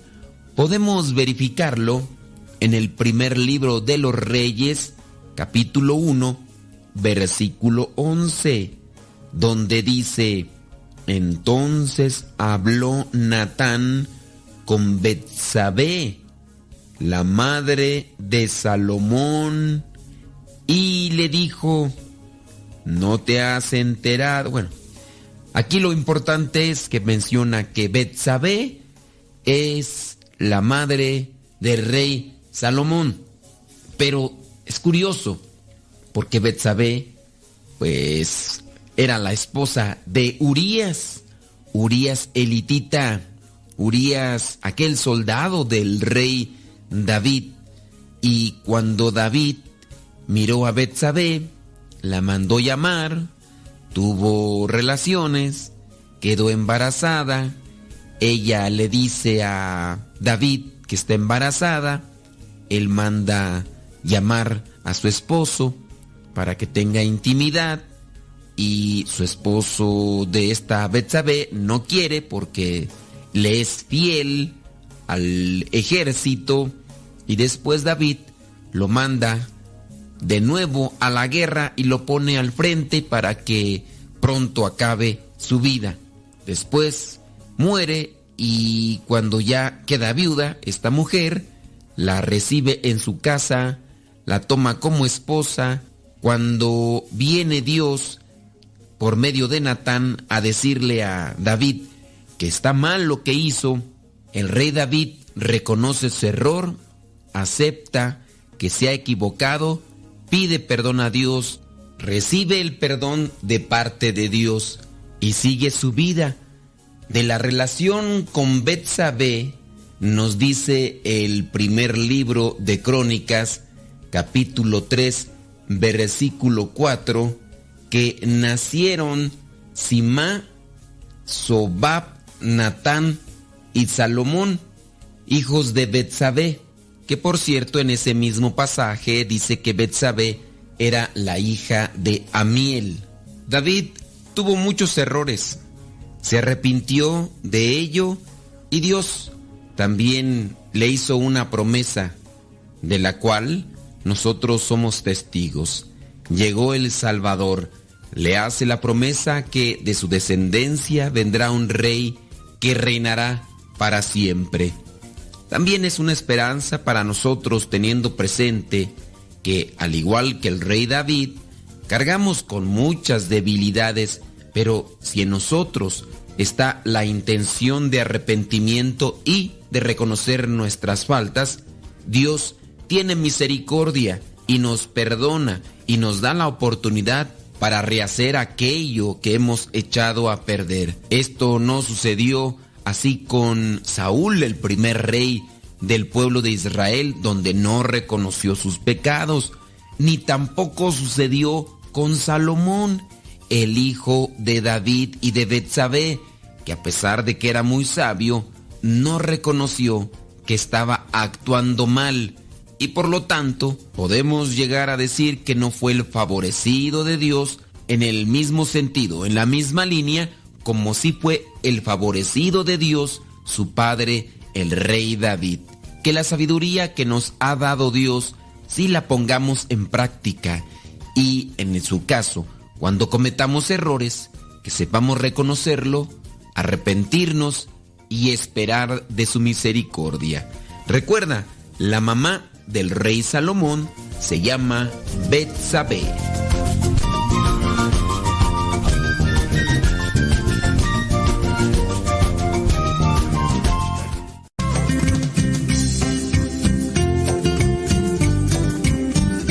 Hola, desde la misión al sur de Chile queremos desearle una feliz Navidad y un próspero año nuevo. Que esta sea para ustedes y su familia una verdadera expresión de amor invisible de Dios. De la misma forma nosotros hermanos los queremos invitar para que hagan esta misma experiencia que hizo María y que hizo José. Perderlo todo para ganarlo todo y encontrarlo todo en el Jesús niño que nace y que llega a nosotros. Desde la misión al sur de Chile Les deseamos esta feliz Navidad y que lo pasen bien el hermano Eduardo y Pedro.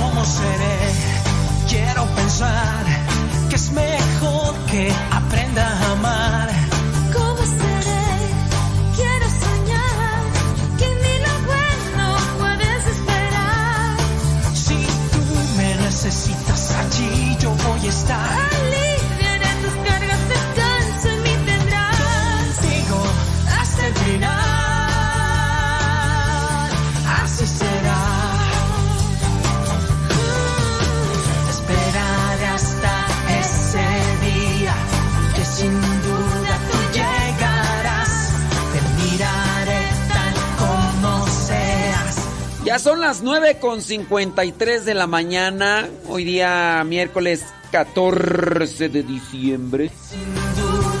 Kevin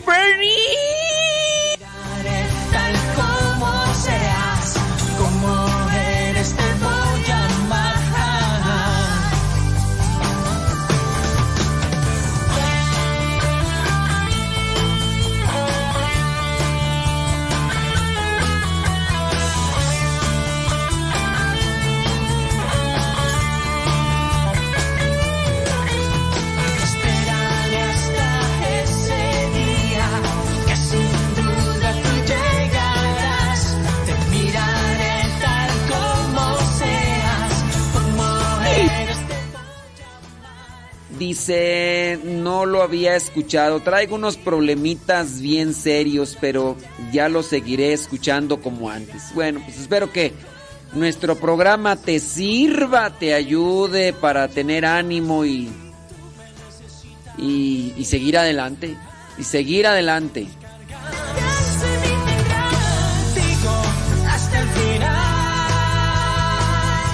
Dice, aquí seguimos con mucho frío, pero animándonos. Ay, a, ver, déjame nomás checar así cuánto, cu- a cuánto frío está allá en, en Guadalajara. Eh, clima Guadalajara.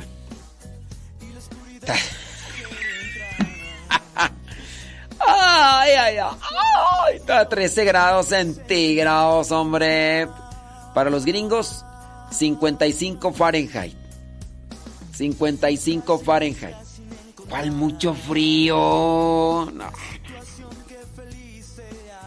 Leonor. ¿A cuánto estamos aquí en Texcoco? También est- estamos, ¿qué? A 14 aquí. Chicoloapan dice 14, sensación térmica de 13. Estamos casi igual. 55. Oye, no, no, no, no, no, no, no, no, no, no es mucho, no es mucho frío, no es, no es mucho frío. Ay, que como un montón de frío, hombre. Dice, sí, tus botas mágicas, Leonor, ya estaban listas, pero pues, pues sí que siempre no. Son mis botas mágicas. No pierdo hoy la esperanza, lucho sí por la verdad.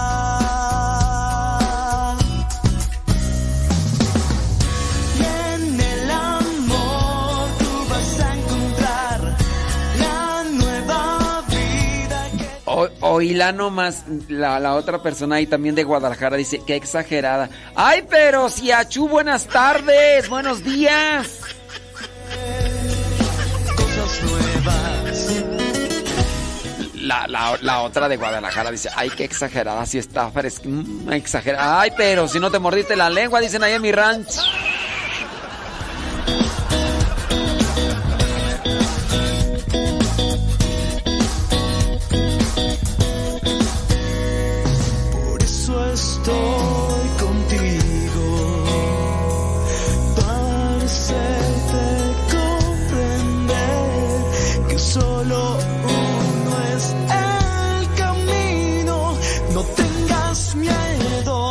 Dicen que allá en California está 36 Fahrenheit.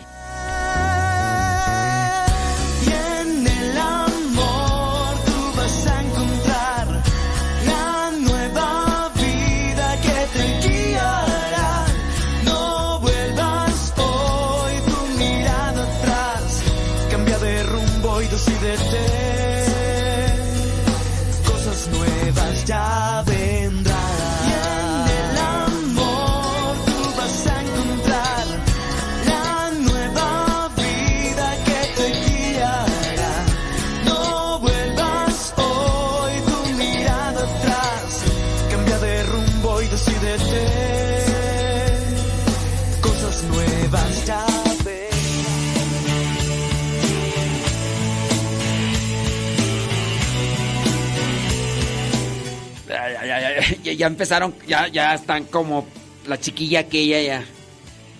Dice Arnulfo, dice, acá estamos a 36 Fahrenheit y estoy sudando. 36 Fahrenheit son 2 grados centígrados. Dice que está sudando. Dice que está sudando. de- No, nada más tenemos este y al exagerado.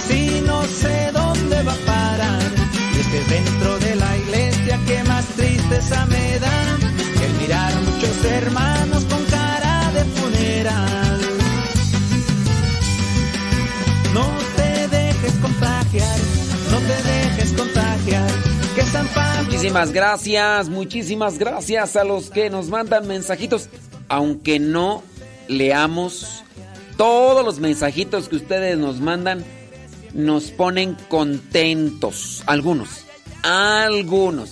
Y también sus cuestionamientos pues nos ayudan a investigar y a reflexionar más sobre la fe, sobre la doctrina y demás. Muchas gracias. Déjeme por ahí saludar a everybody in your home. Vamos a darle una respuesta a una persona, una de las personas que nos escucha, hace su pregunta, después se va por allá a quién sabe dónde y ya después este no nos escucha y nos vuelve a hacer la otra pregunta. Pero bueno, eh, hoy nos hace otra pregunta diferente, hoy nos hace una pregunta diferente. Dice, tengo una pregunta preguntona. En una misa está el sacerdote que oficia. Hay un sacerdote con celebrante y hay un diácono. ¿Cuál es la función del sacerdote con celebrante? Pues participar de misa. o sea, digamos, solamente va a haber una misa. Este, por ejemplo, aquí donde estoy yo, en la casa de retiros, solamente vamos a oficiar una misa. Una misa en todo el día. Estamos, ¿qué? Tres sacerdotes. Pues también yo como sacerdote, pues nada más va a haber una misa, pues me voy a meter esa misa.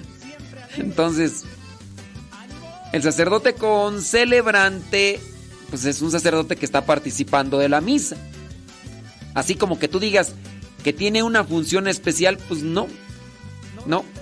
El lector tiene su función de ser del lector.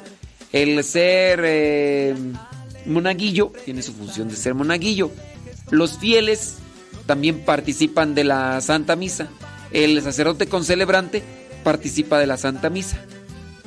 Este, no, no es que tenga que recurrirse siempre a un sacerdote con celebrante. No, el sacerdote con celebrante es un sacerdote que quiere participar de misa. Entonces, al ser presbítero, pues tiene que estar en el presbiterio y, y sí.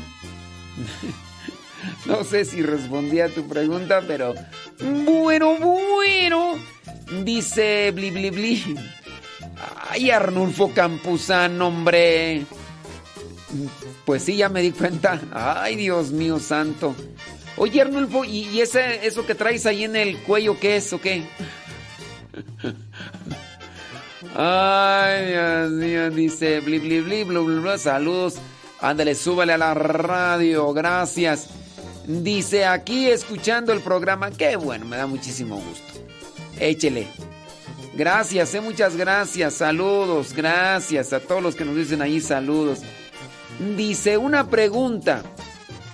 Eh, si asisto a misa, ¿sí me será de provecho o ya sería misa del día siguiente? No se olvide de mi pregunta. Mm, ok. Este. No, no, no le entiendo muy bien a tu pregunta. O sea. ¿Cómo? A, ver si me explica, a ver si me explicas un poquito más sobre tu pregunta. Ok, entendemos que es día de precepto. Es día de precepto. Ok, tú vas a misa de 6 de la tarde. A ver, eh, yo estoy utilizando mi interpretación, ¿eh? Tú, es día de precepto. Tú vas a misa a las 6 de la tarde. Es lo que yo interpreto, ¿verdad? No sé si eso es lo que me quieres decir con tu pregunta. Tu duda es si es misa de 6 de la tarde,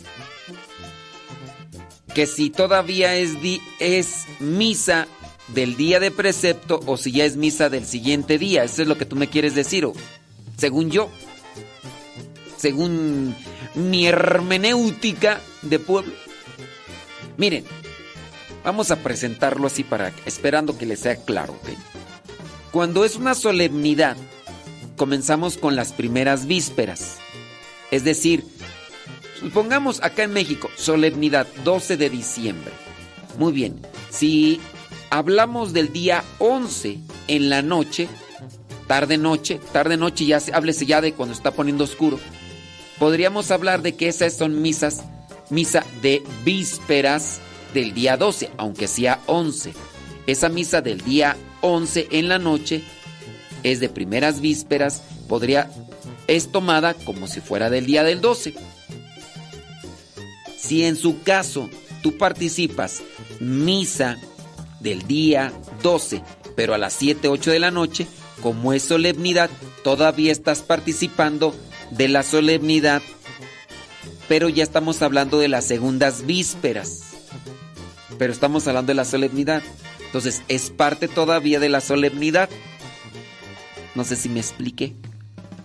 A menos, a menos de que el día 13 fuera otra misa de solemnidad. Si fuera otra misa de solemnidad, entonces ya no sería de de la de la de la solemnidad del día 12. Un ejemplo. Mm, El día 12 puede caer en, un sábado. Puede caer en un sábado, ¿ok?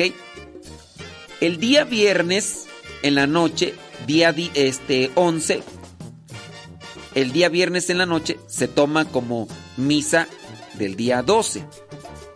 Pero como es sábado, el día 12, en la noche ya no se toma en cuenta como si fuera del día 12, pero solamente es sábado, porque el día domingo celebramos la resurrección de Cristo y las celebraciones cristocéntricas tienen más importancia que las celebraciones marianas.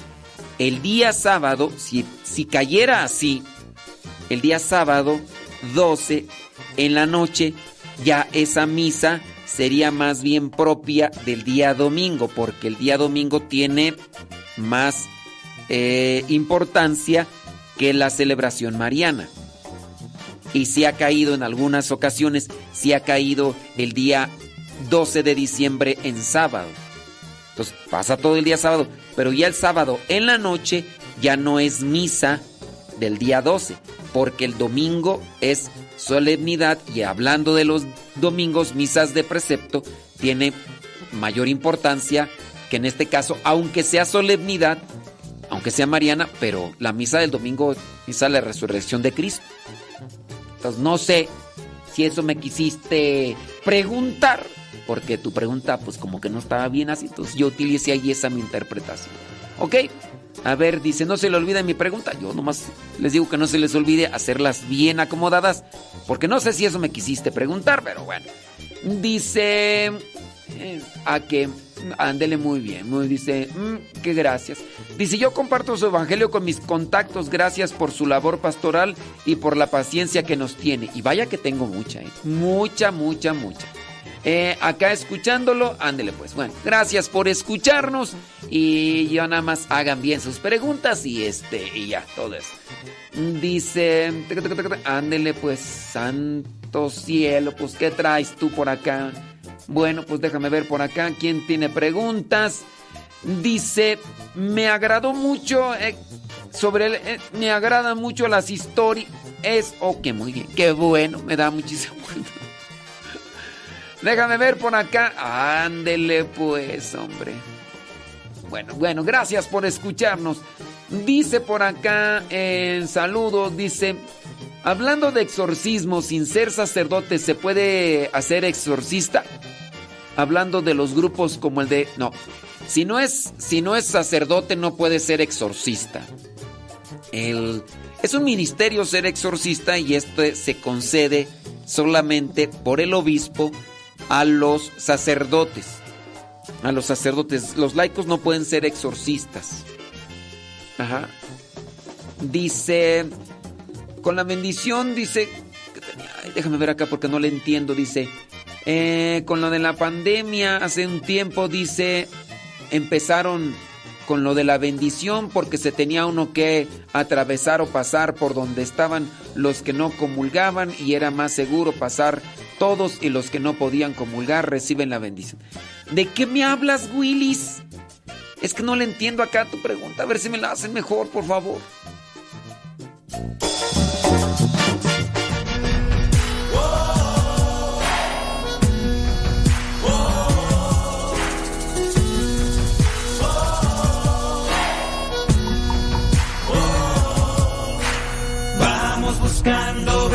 Junto al buen pastor. Vamos buscando ovejas junto al buen pastor.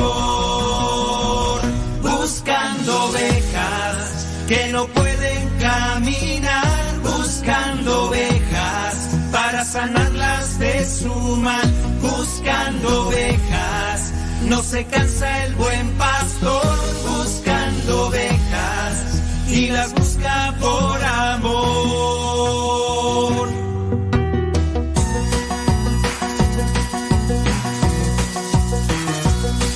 Vamos todos a buscar a la oveja perdida. Jesús la quiere hallar para que tenga vida. Se escapó por atrevida del rebaño del pastor y ahora sufre malherida por estar lejos de Dios. Buscando ovejas que no pueden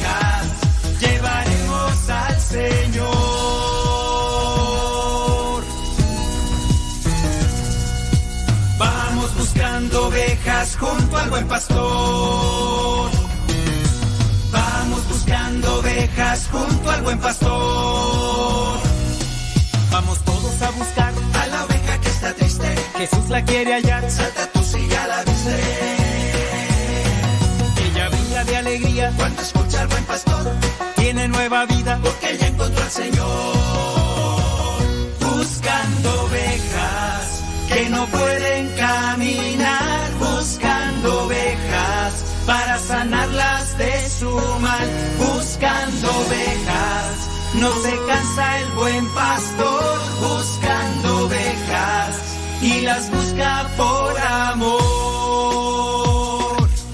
Atrapa a la oveja, no le escuches si se queja. Te dirá que es feliz, que no importa si se aleja. Atrapa a la oveja para que no se pierda antes de que el lobo la prepare como cena. Atrapa a la oveja, dile que le esperan. Y cuando ella vuelve hay una gran fiesta. Atrapa a la oveja, abrázala con fuerza, invítala al rebaño. Jesús es la puerta.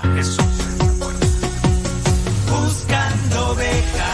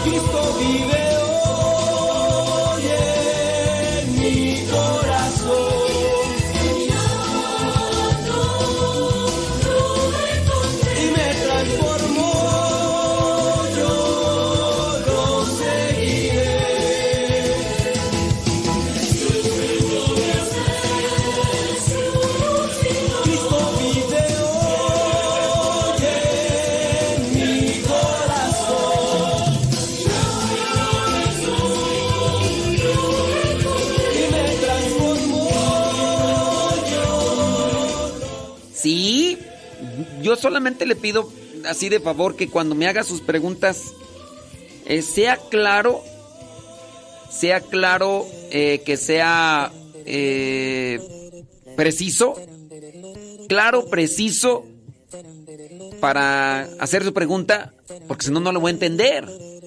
Ah, Cuando, cuando respondo a sus preguntas, no, no digo sus nombres para no pues para no este pues para no, no echarlos de cabeza, ¿verdad? Pero hay cierto tipo de preguntas que, que pues no, ma- no le entiendo. Mire, por ejemplo, dice una persona, a ver si usted le entiende, yo no le entiendo.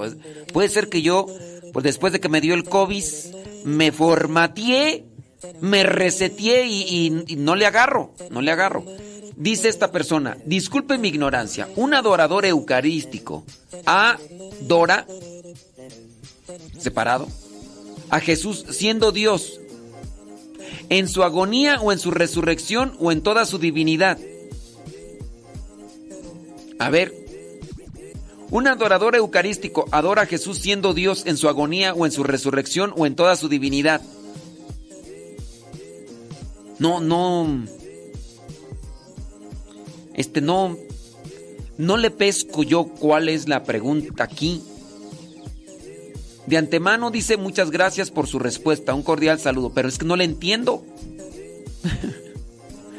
no, o sea, yo la puedo interpretar y tú también, pero ¿y, qué seguridad? O, o- o- por eso yo les pido pues a las personas que, pues que nos pongan bien sus, sus preguntas. Es que aquí yo no le entiendo qué.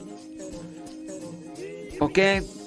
A ver, un adorador eucarístico adora a Jesús siendo Dios en su agonía o en su resurrección o en toda su divinidad. Este... Por favor, háganme bien sus preguntas claras y precisas. Porque una cosa es la que están preguntando y otra cosa es la que yo puedo interpretar. Dice, la programación neurolingüística entra también a lo que es la nueva era. Sí, la programación neurolingüística entra también a lo que es la nueva era. La, la otra, la otra pregunta que me hicieron que pues yo tampoco no le entendí es, dice, acá en Estados Unidos eh, empezaron con lo de la bendición desde la pandemia porque se tenía uno que porque se tenía uno que atravesar o pasar por donde estaban los que no comulgaban y era más seguro pasar todos y todos los que no podían comulgar reciben la bendición. ¿Y ahí cuál es la pregunta? ¿O qué? no, no lo entiendo. La primera pregunta era una opino a una pregunta que se hace unas semanas alguien hizo. Ay, tampoco. Ay, Dios mío santo. Dice, mm, no puede ser con mi amigo Claro. No puedo ser como mi amigo Claro. No, tampoco le entiendo. Ay, dice, Padre, Dios es bueno y por eso nos da a ustedes los sacerdotes desde que recuerdo. Un sacerdote para mí representa a Cristo con todo respeto. Yo siento un gran afecto por ustedes y les, y les pido a Él les derrame su gracia. Este... Bueno, no, este comentario no sé... no sé... No sé por qué, este... Así se llama mi amigo, se llama Claro López. Este tampoco le entiendo. Oigan, ¿qué, qué traen el día de hoy? Este. Gracias por su respuesta, entendido y anotado. ¿Cuál respuesta? ¿Qué, qué traen hoy? ¿Por qué hoy andan así como que... O a lo mejor igual no tienen tiempo de escribir y escriben a la mitad o así y pues este no lo entiendo. Dice, es que acá en Estados Unidos pasan a comulgar de línea por línea y entonces se paran todos para no brincar gente. Se facilita. Es lo que quiere decir la señora. Ah, bueno, entonces... Pues tampoco la entendí. O sea... No sé. Este... Ah, sí, es que... ¿Qué, traen hoy? Yo... Puede ser que no, no tengan tiempo para escribir. Pregunta, padre. ¿La Eucaristía... Eh, ¿La Eucaristía de este año es la misma Eucaristía? A ver, a ver, a ver. De veras, ¿qué está pasando? ¿O, o yo soy el que estoy este, desajustado y no agarro las preguntas o son ustedes? A ver, ¿la Eucaristía de este año es la misma Eucaristía? A ver. No, no le agarro ahí tú. ¿La Eucaristía de este año es la misma Eucaristía? ¿A qué te refieres o qué? ¿La Eucaristía de este año es la misma Eucaristía? Yo creo que, no, no sé, yo, yo, eh, puede ser que sea yo el que ande así como que no conecto. ¿La Eucaristía de este año es la misma Eucaristía? Santa Madre de Dios. A ver, déjame ver por acá porque ya me mandaron otro mensaje. Dice, ¿qué te dice? Dice, hoy padre se nos no se ha- han formateado. Por eso no les no se les entiende. O soy yo o son ellos. es que no, no le agarro. Sí, no, no le agarro. No le llegan bien los mensajes. Pues. O, es mi internet chafa. A ver, ¿cómo es eso de que eh, la Eucaristía de este año es la misma? Es la misma. La, Eucaristía de este año es. ¿Es la misma Eucaristía? O. No sé. No sé. Yo, yo pienso que. Dice, hoy no agarra a ninguna pregunta. A ver, ustedes agárrenle. A ver, la Eucaristía de, de este año es la misma Eucaristía. A ver, ¿qué entienden ustedes por eso? ¿La Eucaristía de este año es la misma Eucaristía? ¿O soy yo o son ellos? A ver. No, yo, yo pienso que, mira. Ay, yo pienso que aquí, este. Vamos, vamos a plantear tu, tu pregunta. Bien, vamos a ver si. Ah, es que. Miren. ¿Cómo, cómo plantearlo? Este. mm, ay, no, es que no, no encuentro. No, si no, no. Dice, tómense un cafecito bien cargado para, para que despierten. Son ellos, padre. es que no es una pregunta, son varias personas que, que hacen una pregunta que, que- que nomás no. Dice, no, padre, no es usted. Las preguntas es- están que no se entienden. Saludos, dice, eh, ayer mi pequeño me preguntó que cuándo vendría para verlo. ¿Para qué me quieren ver? Ahí están los videos, véanme por ahí. Tiene ganas de conocerlo, ahí están los videos. Ya ustedes nos pueden conocerlo ahí por los videos, ¿para qué? Ah, ya, dice, yo también trato de entender, pero nada. Bueno, pues entonces ya somos varios los que estamos. Este, no sé. No sé por dónde entrarle a estas preguntas que son varias que nomás no agarro. Ah, dice que, que no le entiendo porque son preguntas filosóficas.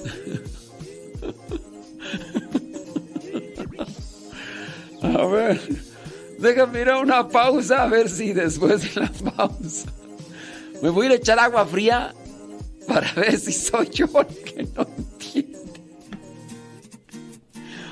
¿O qué onda? Déjame, déjame ir a echar mi agua fría a la cara porque a lo mejor soy yo el que no entiende.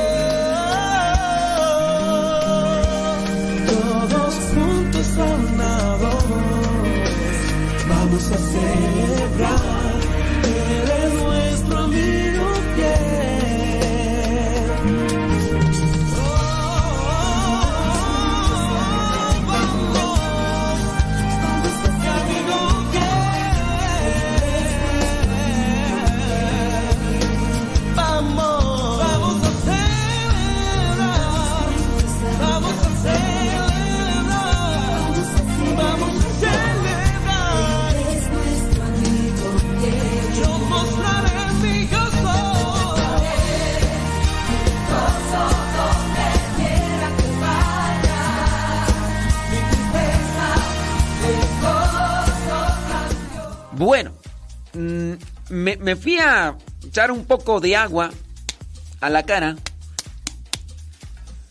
para tratar de conectar con una idea, que, con una pregunta que a lo mejor está confusa y que, pues ahí, a lo mejor se confundieron con lo que estuvimos hablando de las primeras vísperas. Eso es lo que yo, yo quiero interpretar. Vamos a ver si es eso. De la persona que nos está haciendo la pregunta y que nos hace varias por ahí preguntas, ¿ok? Miren, no sé si ustedes se revolvieron con las misas de primeras vísperas, segundas vísperas y demás. Acá viene a hacer una pregunta con lo que vendría a ser El ejemplo ahora del 24 de diciembre y el 25 de diciembre. Solamente que yo pienso que no está bien planteada la pregunta. Miren, dentro de las misas que se celebran, como ya mencionamos, misas de precepto, hablando de misa de precepto, como si fuera domingo.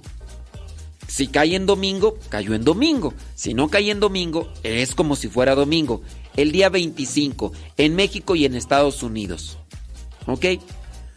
La misa del 24 en la noche, ¿es misa de precepto? No, no es misa de precepto.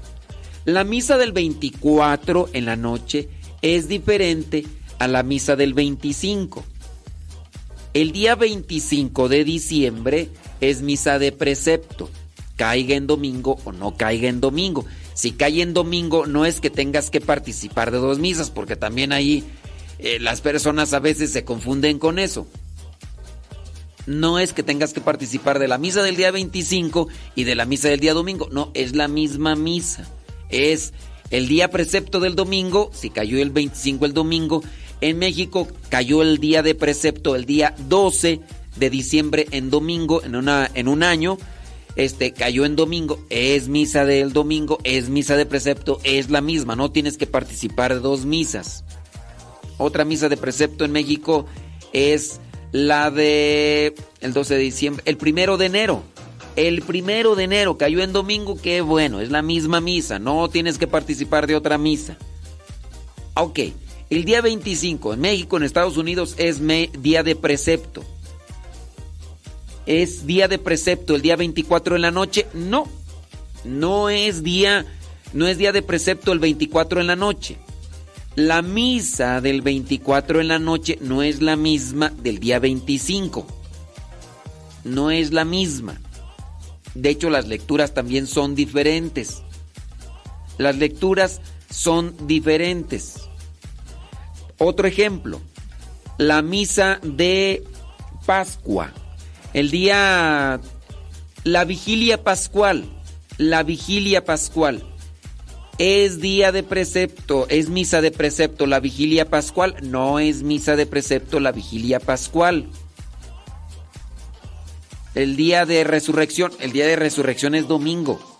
Ese día sí es día de precepto. Fíjate, la vigilia pascual, es decir, el sábado en la noche, ¿es día de precepto? ¿Es misa de precepto? No, no es misa de precepto. El domingo sí. El domingo de resurrección siempre va a caer en domingo de resurrección.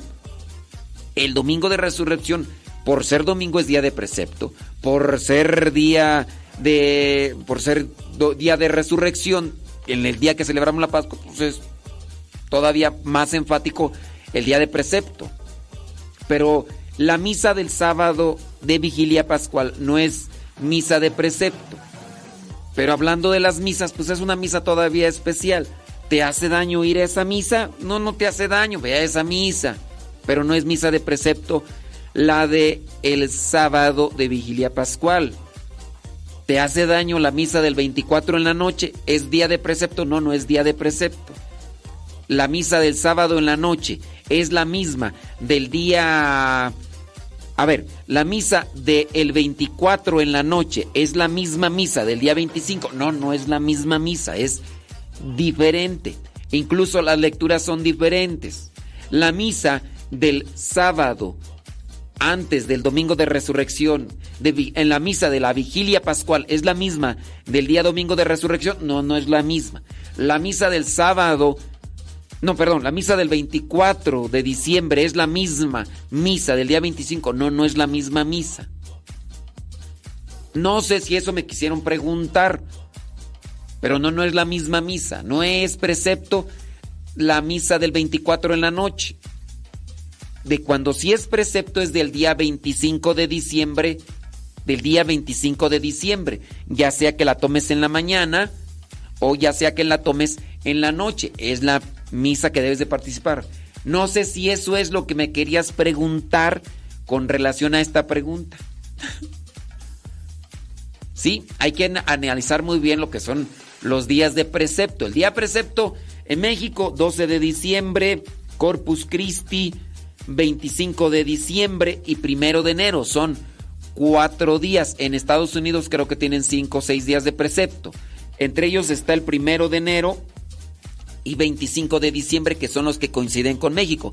Pero allá en Estados Unidos creo que está la Inmaculada Concepción y está creo que el día 2 de noviembre, según algo me dijeron. Entonces ustedes tienen que revisar a eso allá. Y no sé si la persona pues... Ay, por favor, si fue eso lo que me querías preguntar. Que si la misa del 24 de diciembre era la misma del día 25. No, las lecturas son diferentes. No es la misma. La, y así otras misas. Pero pues, no sé si fue eso lo que me quisiste preguntar. Por favor, dime si eso fue lo que me quisiste preguntar para salir de mi de mi frustración, de mi no les hace daño ir a misa de 24 en la noche e ir a misa del día 25 de diciembre, no te hace daño, no no te va a salir roña, no te va a salir lepra, no te va a salir este salpullido. No, no te va a hacer mal si vas a la misa de la vigilia pascual, aunque es una misa muy extensa por todas las lecturas que tiene, no te va a dar salpullido. No, no les va. Si ustedes van a muchas misas, no, ténganlo por seguro que no les va a salir, este, no les va a salir ninguna enfermedad. Les va a servir, les va a ayudar para que no se vean limitados en eso de participar de misa. No importa si van a dos misas el día domingo. Si vienes a misa con tu servidor eh, el mismo día domingo, yo trato por una cuestión personal de que en cada misa, aunque sea día domingo, si yo celebro dos o tres misas, trato y busco siempre decir una homilía diferente. Por si tú dices, yo voy a ir a misa dos días, dos veces en el domingo y voy a ir con el Padre, te voy a decir una reflexión diferente. Sí.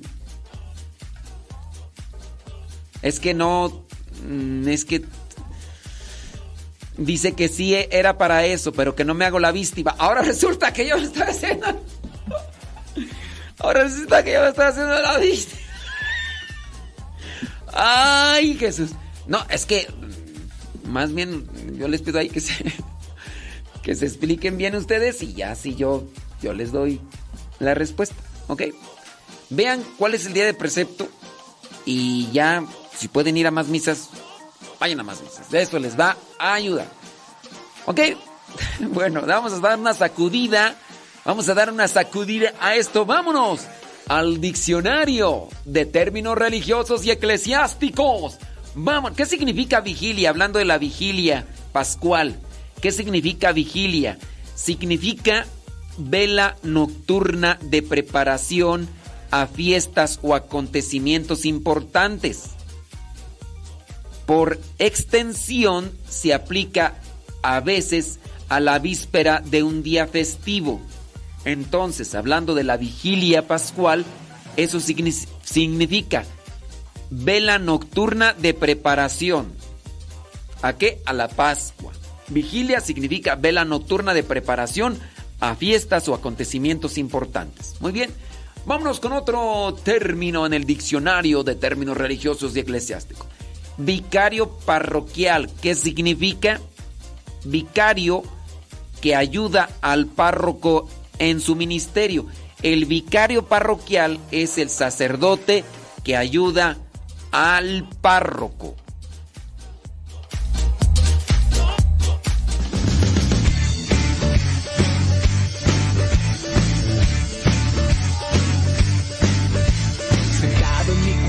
Sin saber cómo estar, perdido en canciones sin saber qué cantar, soñando en un mundo lleno de mucha paz, pues toma mi mano y comienza a cantar, estrellas que caminan junto a mí, verdad así es la vida hay que vivir. Como la lluvia,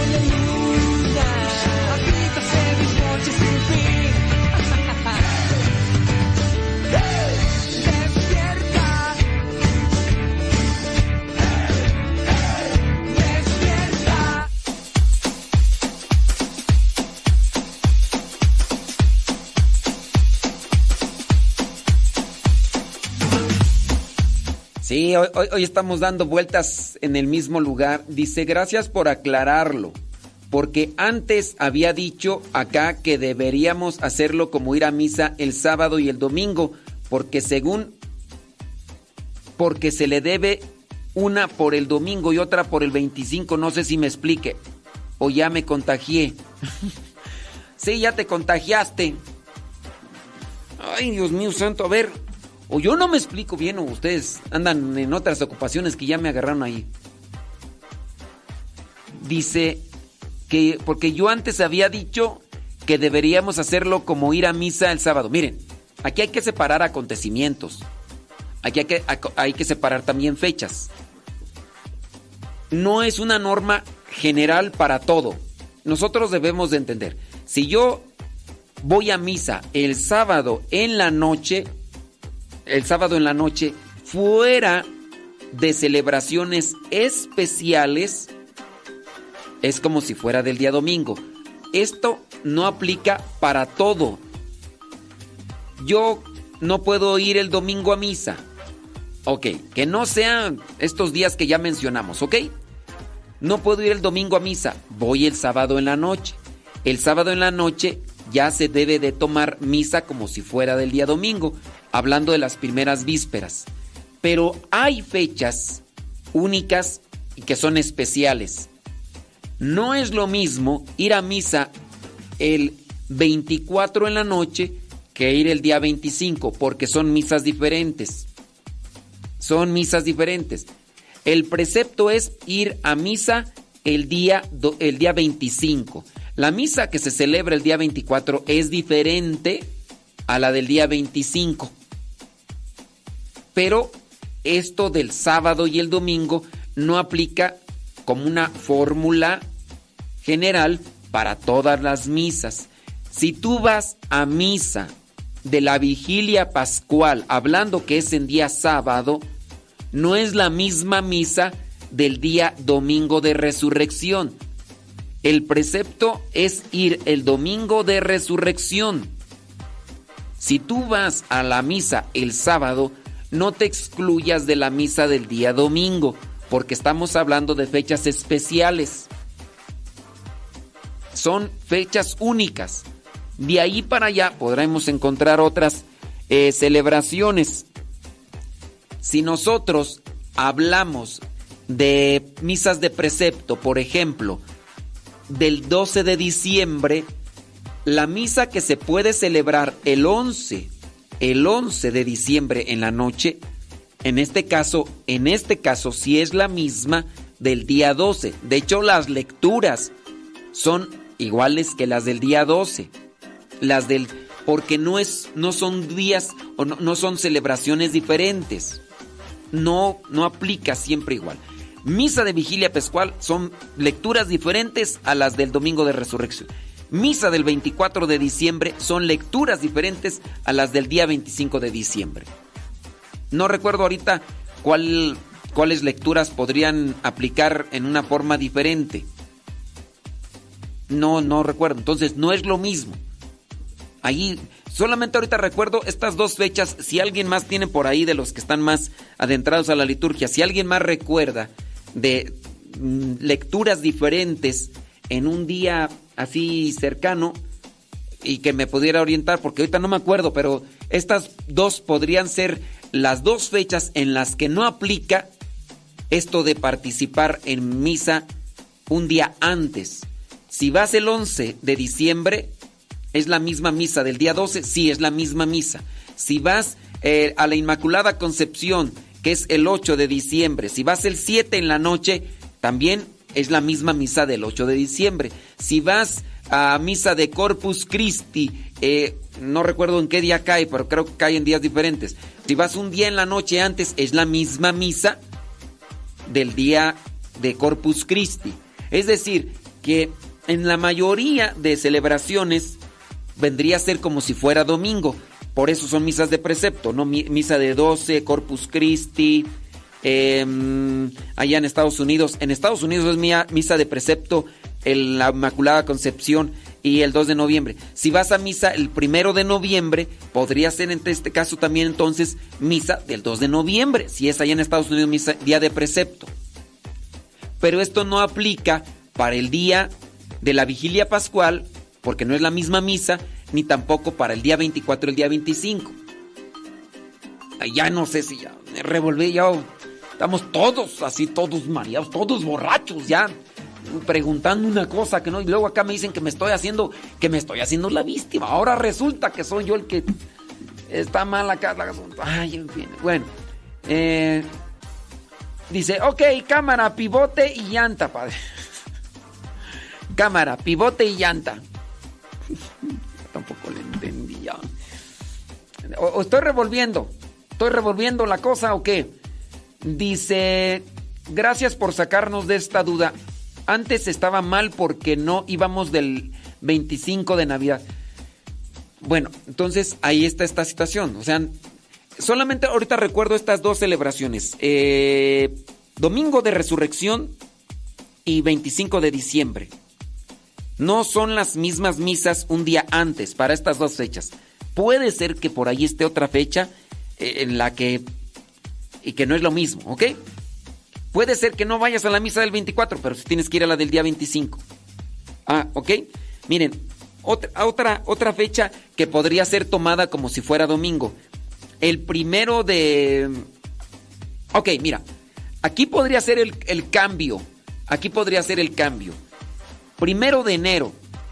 Si ustedes van a misa para despedir el año 31 de diciembre, no es la misma misa del primero de, enero, que el primero de enero se celebra a, a María Madre de... Ay, espérenme, espérenme, que se me va la cara. Eh, María Madre de Dios. En, el- en México y en Estados Unidos es día de precepto. No es misa de inicio de año. La misa del primero de enero no es para iniciar bien el año. La misa del primero de enero es solemnidad de Santa María Madre de Dios. Si bien estamos iniciando el año en el primero de enero, pero no es misa de, de inicio de año. No, es misa de Santa María Madre de Dios. Ahora, si tú vas a misa el 31 en la noche, esa es para darle gracias a Dios por un año que termina, pero no tiene que ver con la misa del día primero de enero. Ahí tienes que ir a misa el primero de enero, día de solemnidad de Santa María Madre de Dios. Ahí también eso. Ah, es que ya fui a misa del 31 en la noche, ya no voy a la misa del primero de enero. No es la misma misa.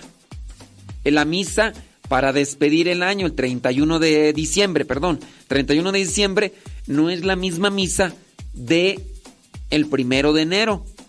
La liturgia es diferente. La liturgia es diferente. Déjame aquí checar. Entonces, déjame checar aquí cuáles vendrían a ser. Mira, 31 de diciembre.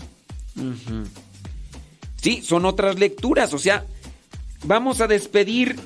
Vamos a eh, despedir el año. El 31 de diciembre tomamos las lecturas propias del día para despedir el año y agradecerle a Dios. El día primero de enero es el día primero de enero. Vamos a tomar la solemnidad de Santa María Madre de Dios. ¿Ok? Y porque ya me. Ya me revolví todo, me revolvieron ustedes, ya no sé ni cómo estoy, hombre. Dice, más claro ni el agua. Mm, te diré, Arnulfo, te diré. Dice, dice por acá Ofelia que si puedo volverlo a repetir todo, que porque acaba de llegar y que necesita que le explique bien el asunto. ¿Cómo ven? Este, eh, dice que, que, dice, ¿hay vicario para el obispo? Sí, se le llama vicario episcopal. Pero sí, al vicario, el del obispo, se le llama obispo auxiliar. El obispo, cuando tiene más obispos a su, eh, que le ayudan, se le llama arzobispo. Y la diócesis se llama arquidiócesis. Y el obispo también tiene vicarios. En este caso se le llama vicario, vicario, no, este se le llama obispo auxiliar. All.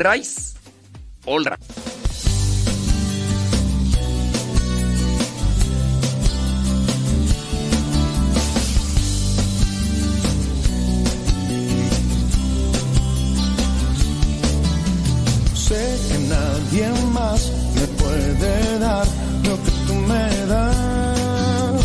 Sé que solo en ti puedo encontrar lo que es la verdad. Nadie más me puede dar lo que tú me das.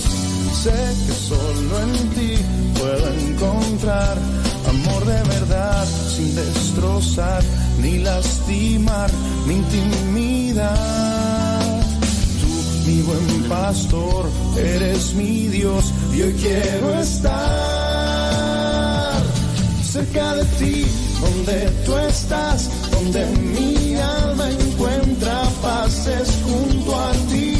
Quiero escucharte, alimentarme con tu cuerpo y recibir así tu bendición dentro de mi corazón.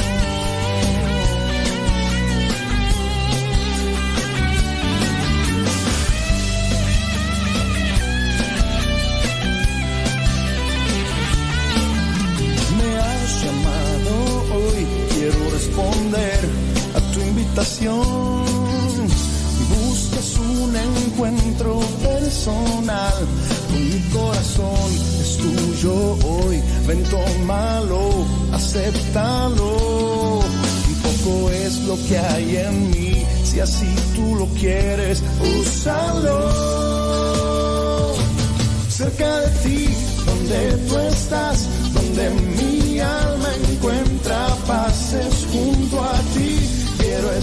escucharte, alimentarme con tu cuerpo y recibir así tu bendición. Cerca de ti, donde tú estás, donde mi alma encuentra paces junto a ti. Quiero escucharte, alimentarme con tu cuerpo y recibir así tu mi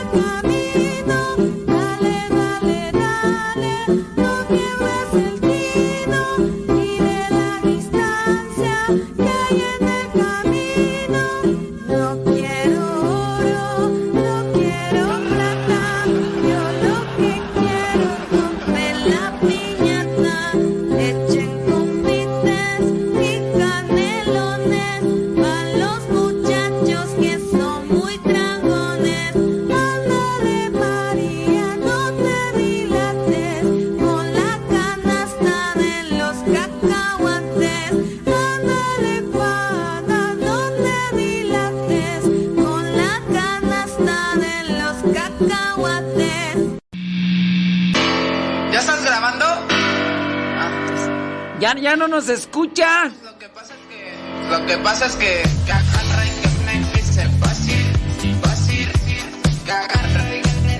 No, se anda bien feliz, bien contenta con la hija. Antes nos escuchaba.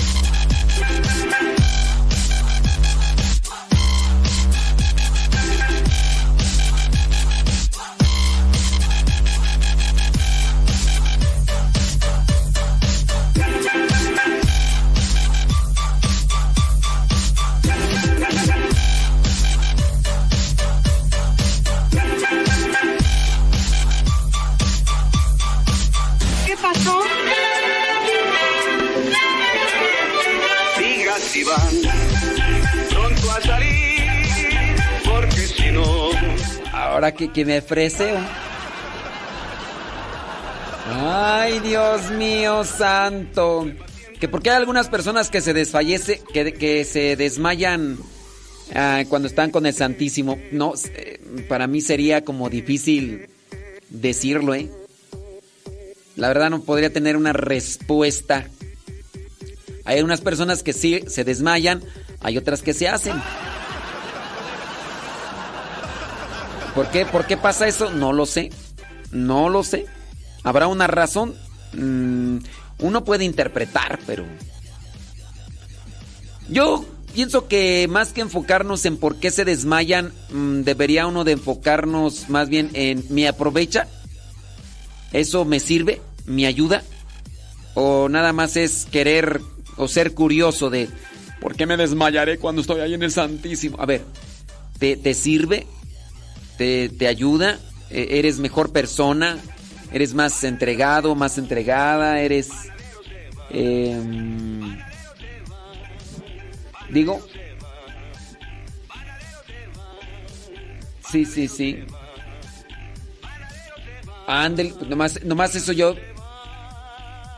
Esa es mi pregunta. Mi pregunta. Dice perfectamente explicado. Pues tú sí le entendiste, pero acá Ofelia dice que si se lo vuelvo a explicar, ¿cómo ves? Oh. Dice. Dice Mina Gus que ella sí aprendió. Ella sí. Ella dice que. Dice. Que, que, que mande a Ofelia a escuchar nuevamente la grabación. Es que hay personas que a la primera, hay personas que a la segunda, no, hay personas que aunque la escuchen mil veces.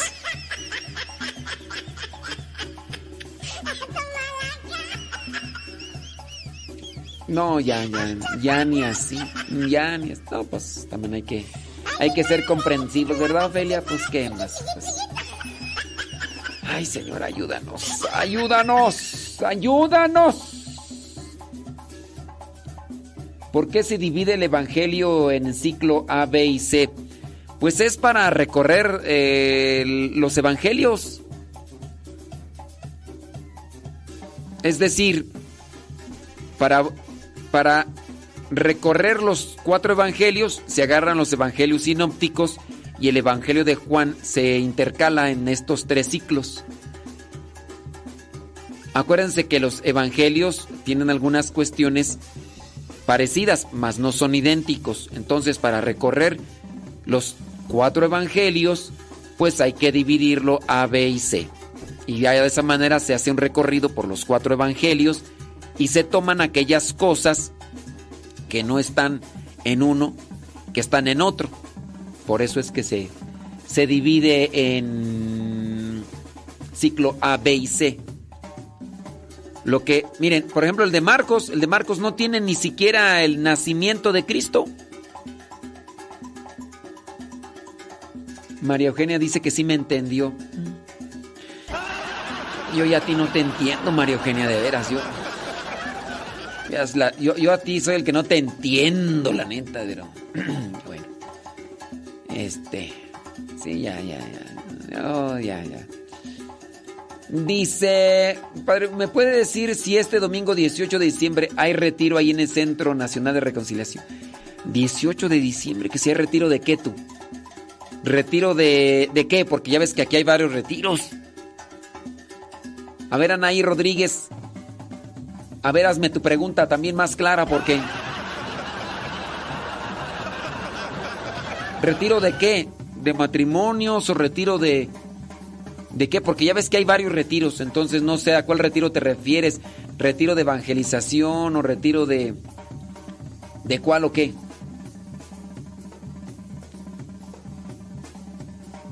Ay, no. Y todavía pregunta María Eugenia que por qué no le entiendo. ¿Ves la tempestad y no tincas de matrimonios? Ahorita voy a preguntar a los encargados.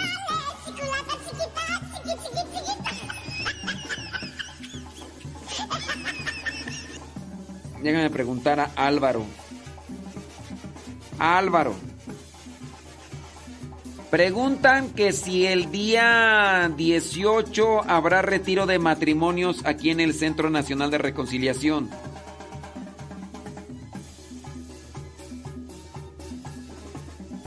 Buenos días antes que nada. Bueno, ahorita ya, ahorita van a checar, ¿ok? Ahorita me van a preguntar, voy a preguntar acá los matrimonios a ver qué, porque yo no sé. La respuesta que me dio hace un momento, esa pregunta se la hice la semana pasada.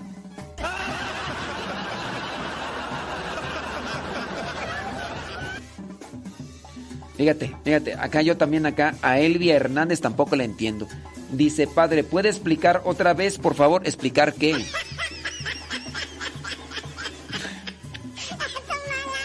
Explicar...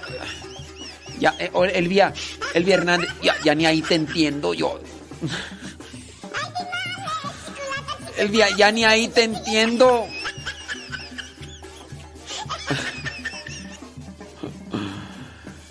Dice, gracias por la ayuda. Dice, apa, apa pregunta, no sabemos preguntar. Y sí. No, sí. Ay, no, ya mejor me voy. Ya, ya me voy de Facebook y de YouTube. Me quedo acá en Radio Cepa. Pásenla bien. Gracias, muchas gracias. Agarren el gato. No, no, ¿para qué les digo si no me están escuchando? Antes cuando me escuchaban yo decía, agarren el gato. Pero no, ya ni me escuchan. Llegó la hija y... Abrazos, besos, ya me imagino ahí platique y platique. Cuéntame, hija, cuéntame. ¿Qué comiste allá, hija? ¿Cómo te fue? Y ahí está la platicando y todo. Está bien, no, pero está bien, está bien, está bien, está bien. Ándele pues, nos, des- nos desconectamos de Facebook y de YouTube. Dice Beatriz Cristóbal que mi pregunta no la contesté. Dice que, dice que su pregunta no la contesté, dice Beatriz Cristóbal. Ay, quién sabe de cuál es. Ay, no, ya me, ay, ya, ya, ya, ay, ya me estresaron ustedes, ya. ¡Ya me voy! ¡Ya me voy! Ya me estresaron nomás de me pregunte, pregunte. Pásenla bonito, nos desconectamos ahí de YouTube y de Facebook. 11 de la mañana con 14 minutos, ya me estresaron ustedes. Ya me estresaron. Dice Beatriz Cristóbal en mi pregunta. Ay, no, ya me voy. Ay, no vidrios, porque ya aquí me están estresando. Un solo al padre Modesto Lule, al padre Eduard Gilbert, a mi padrecito Cueto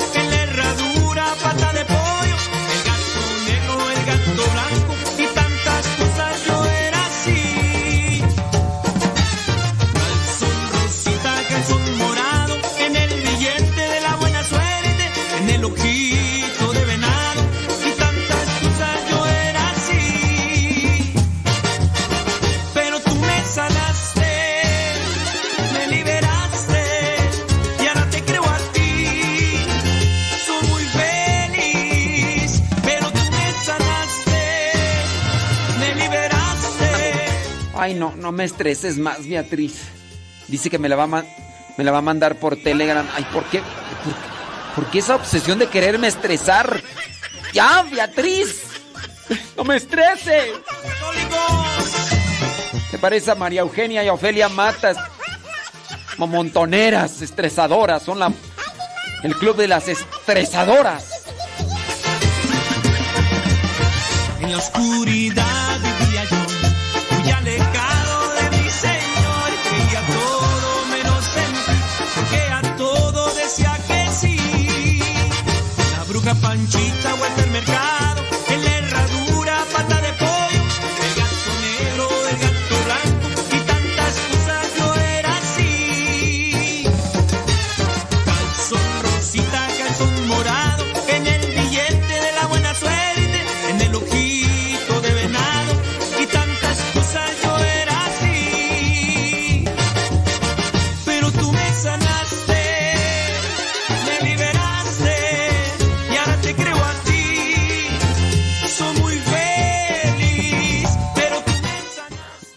Ni Guayumino se escuchó hoy. Ay, Guayumino. Guayumino.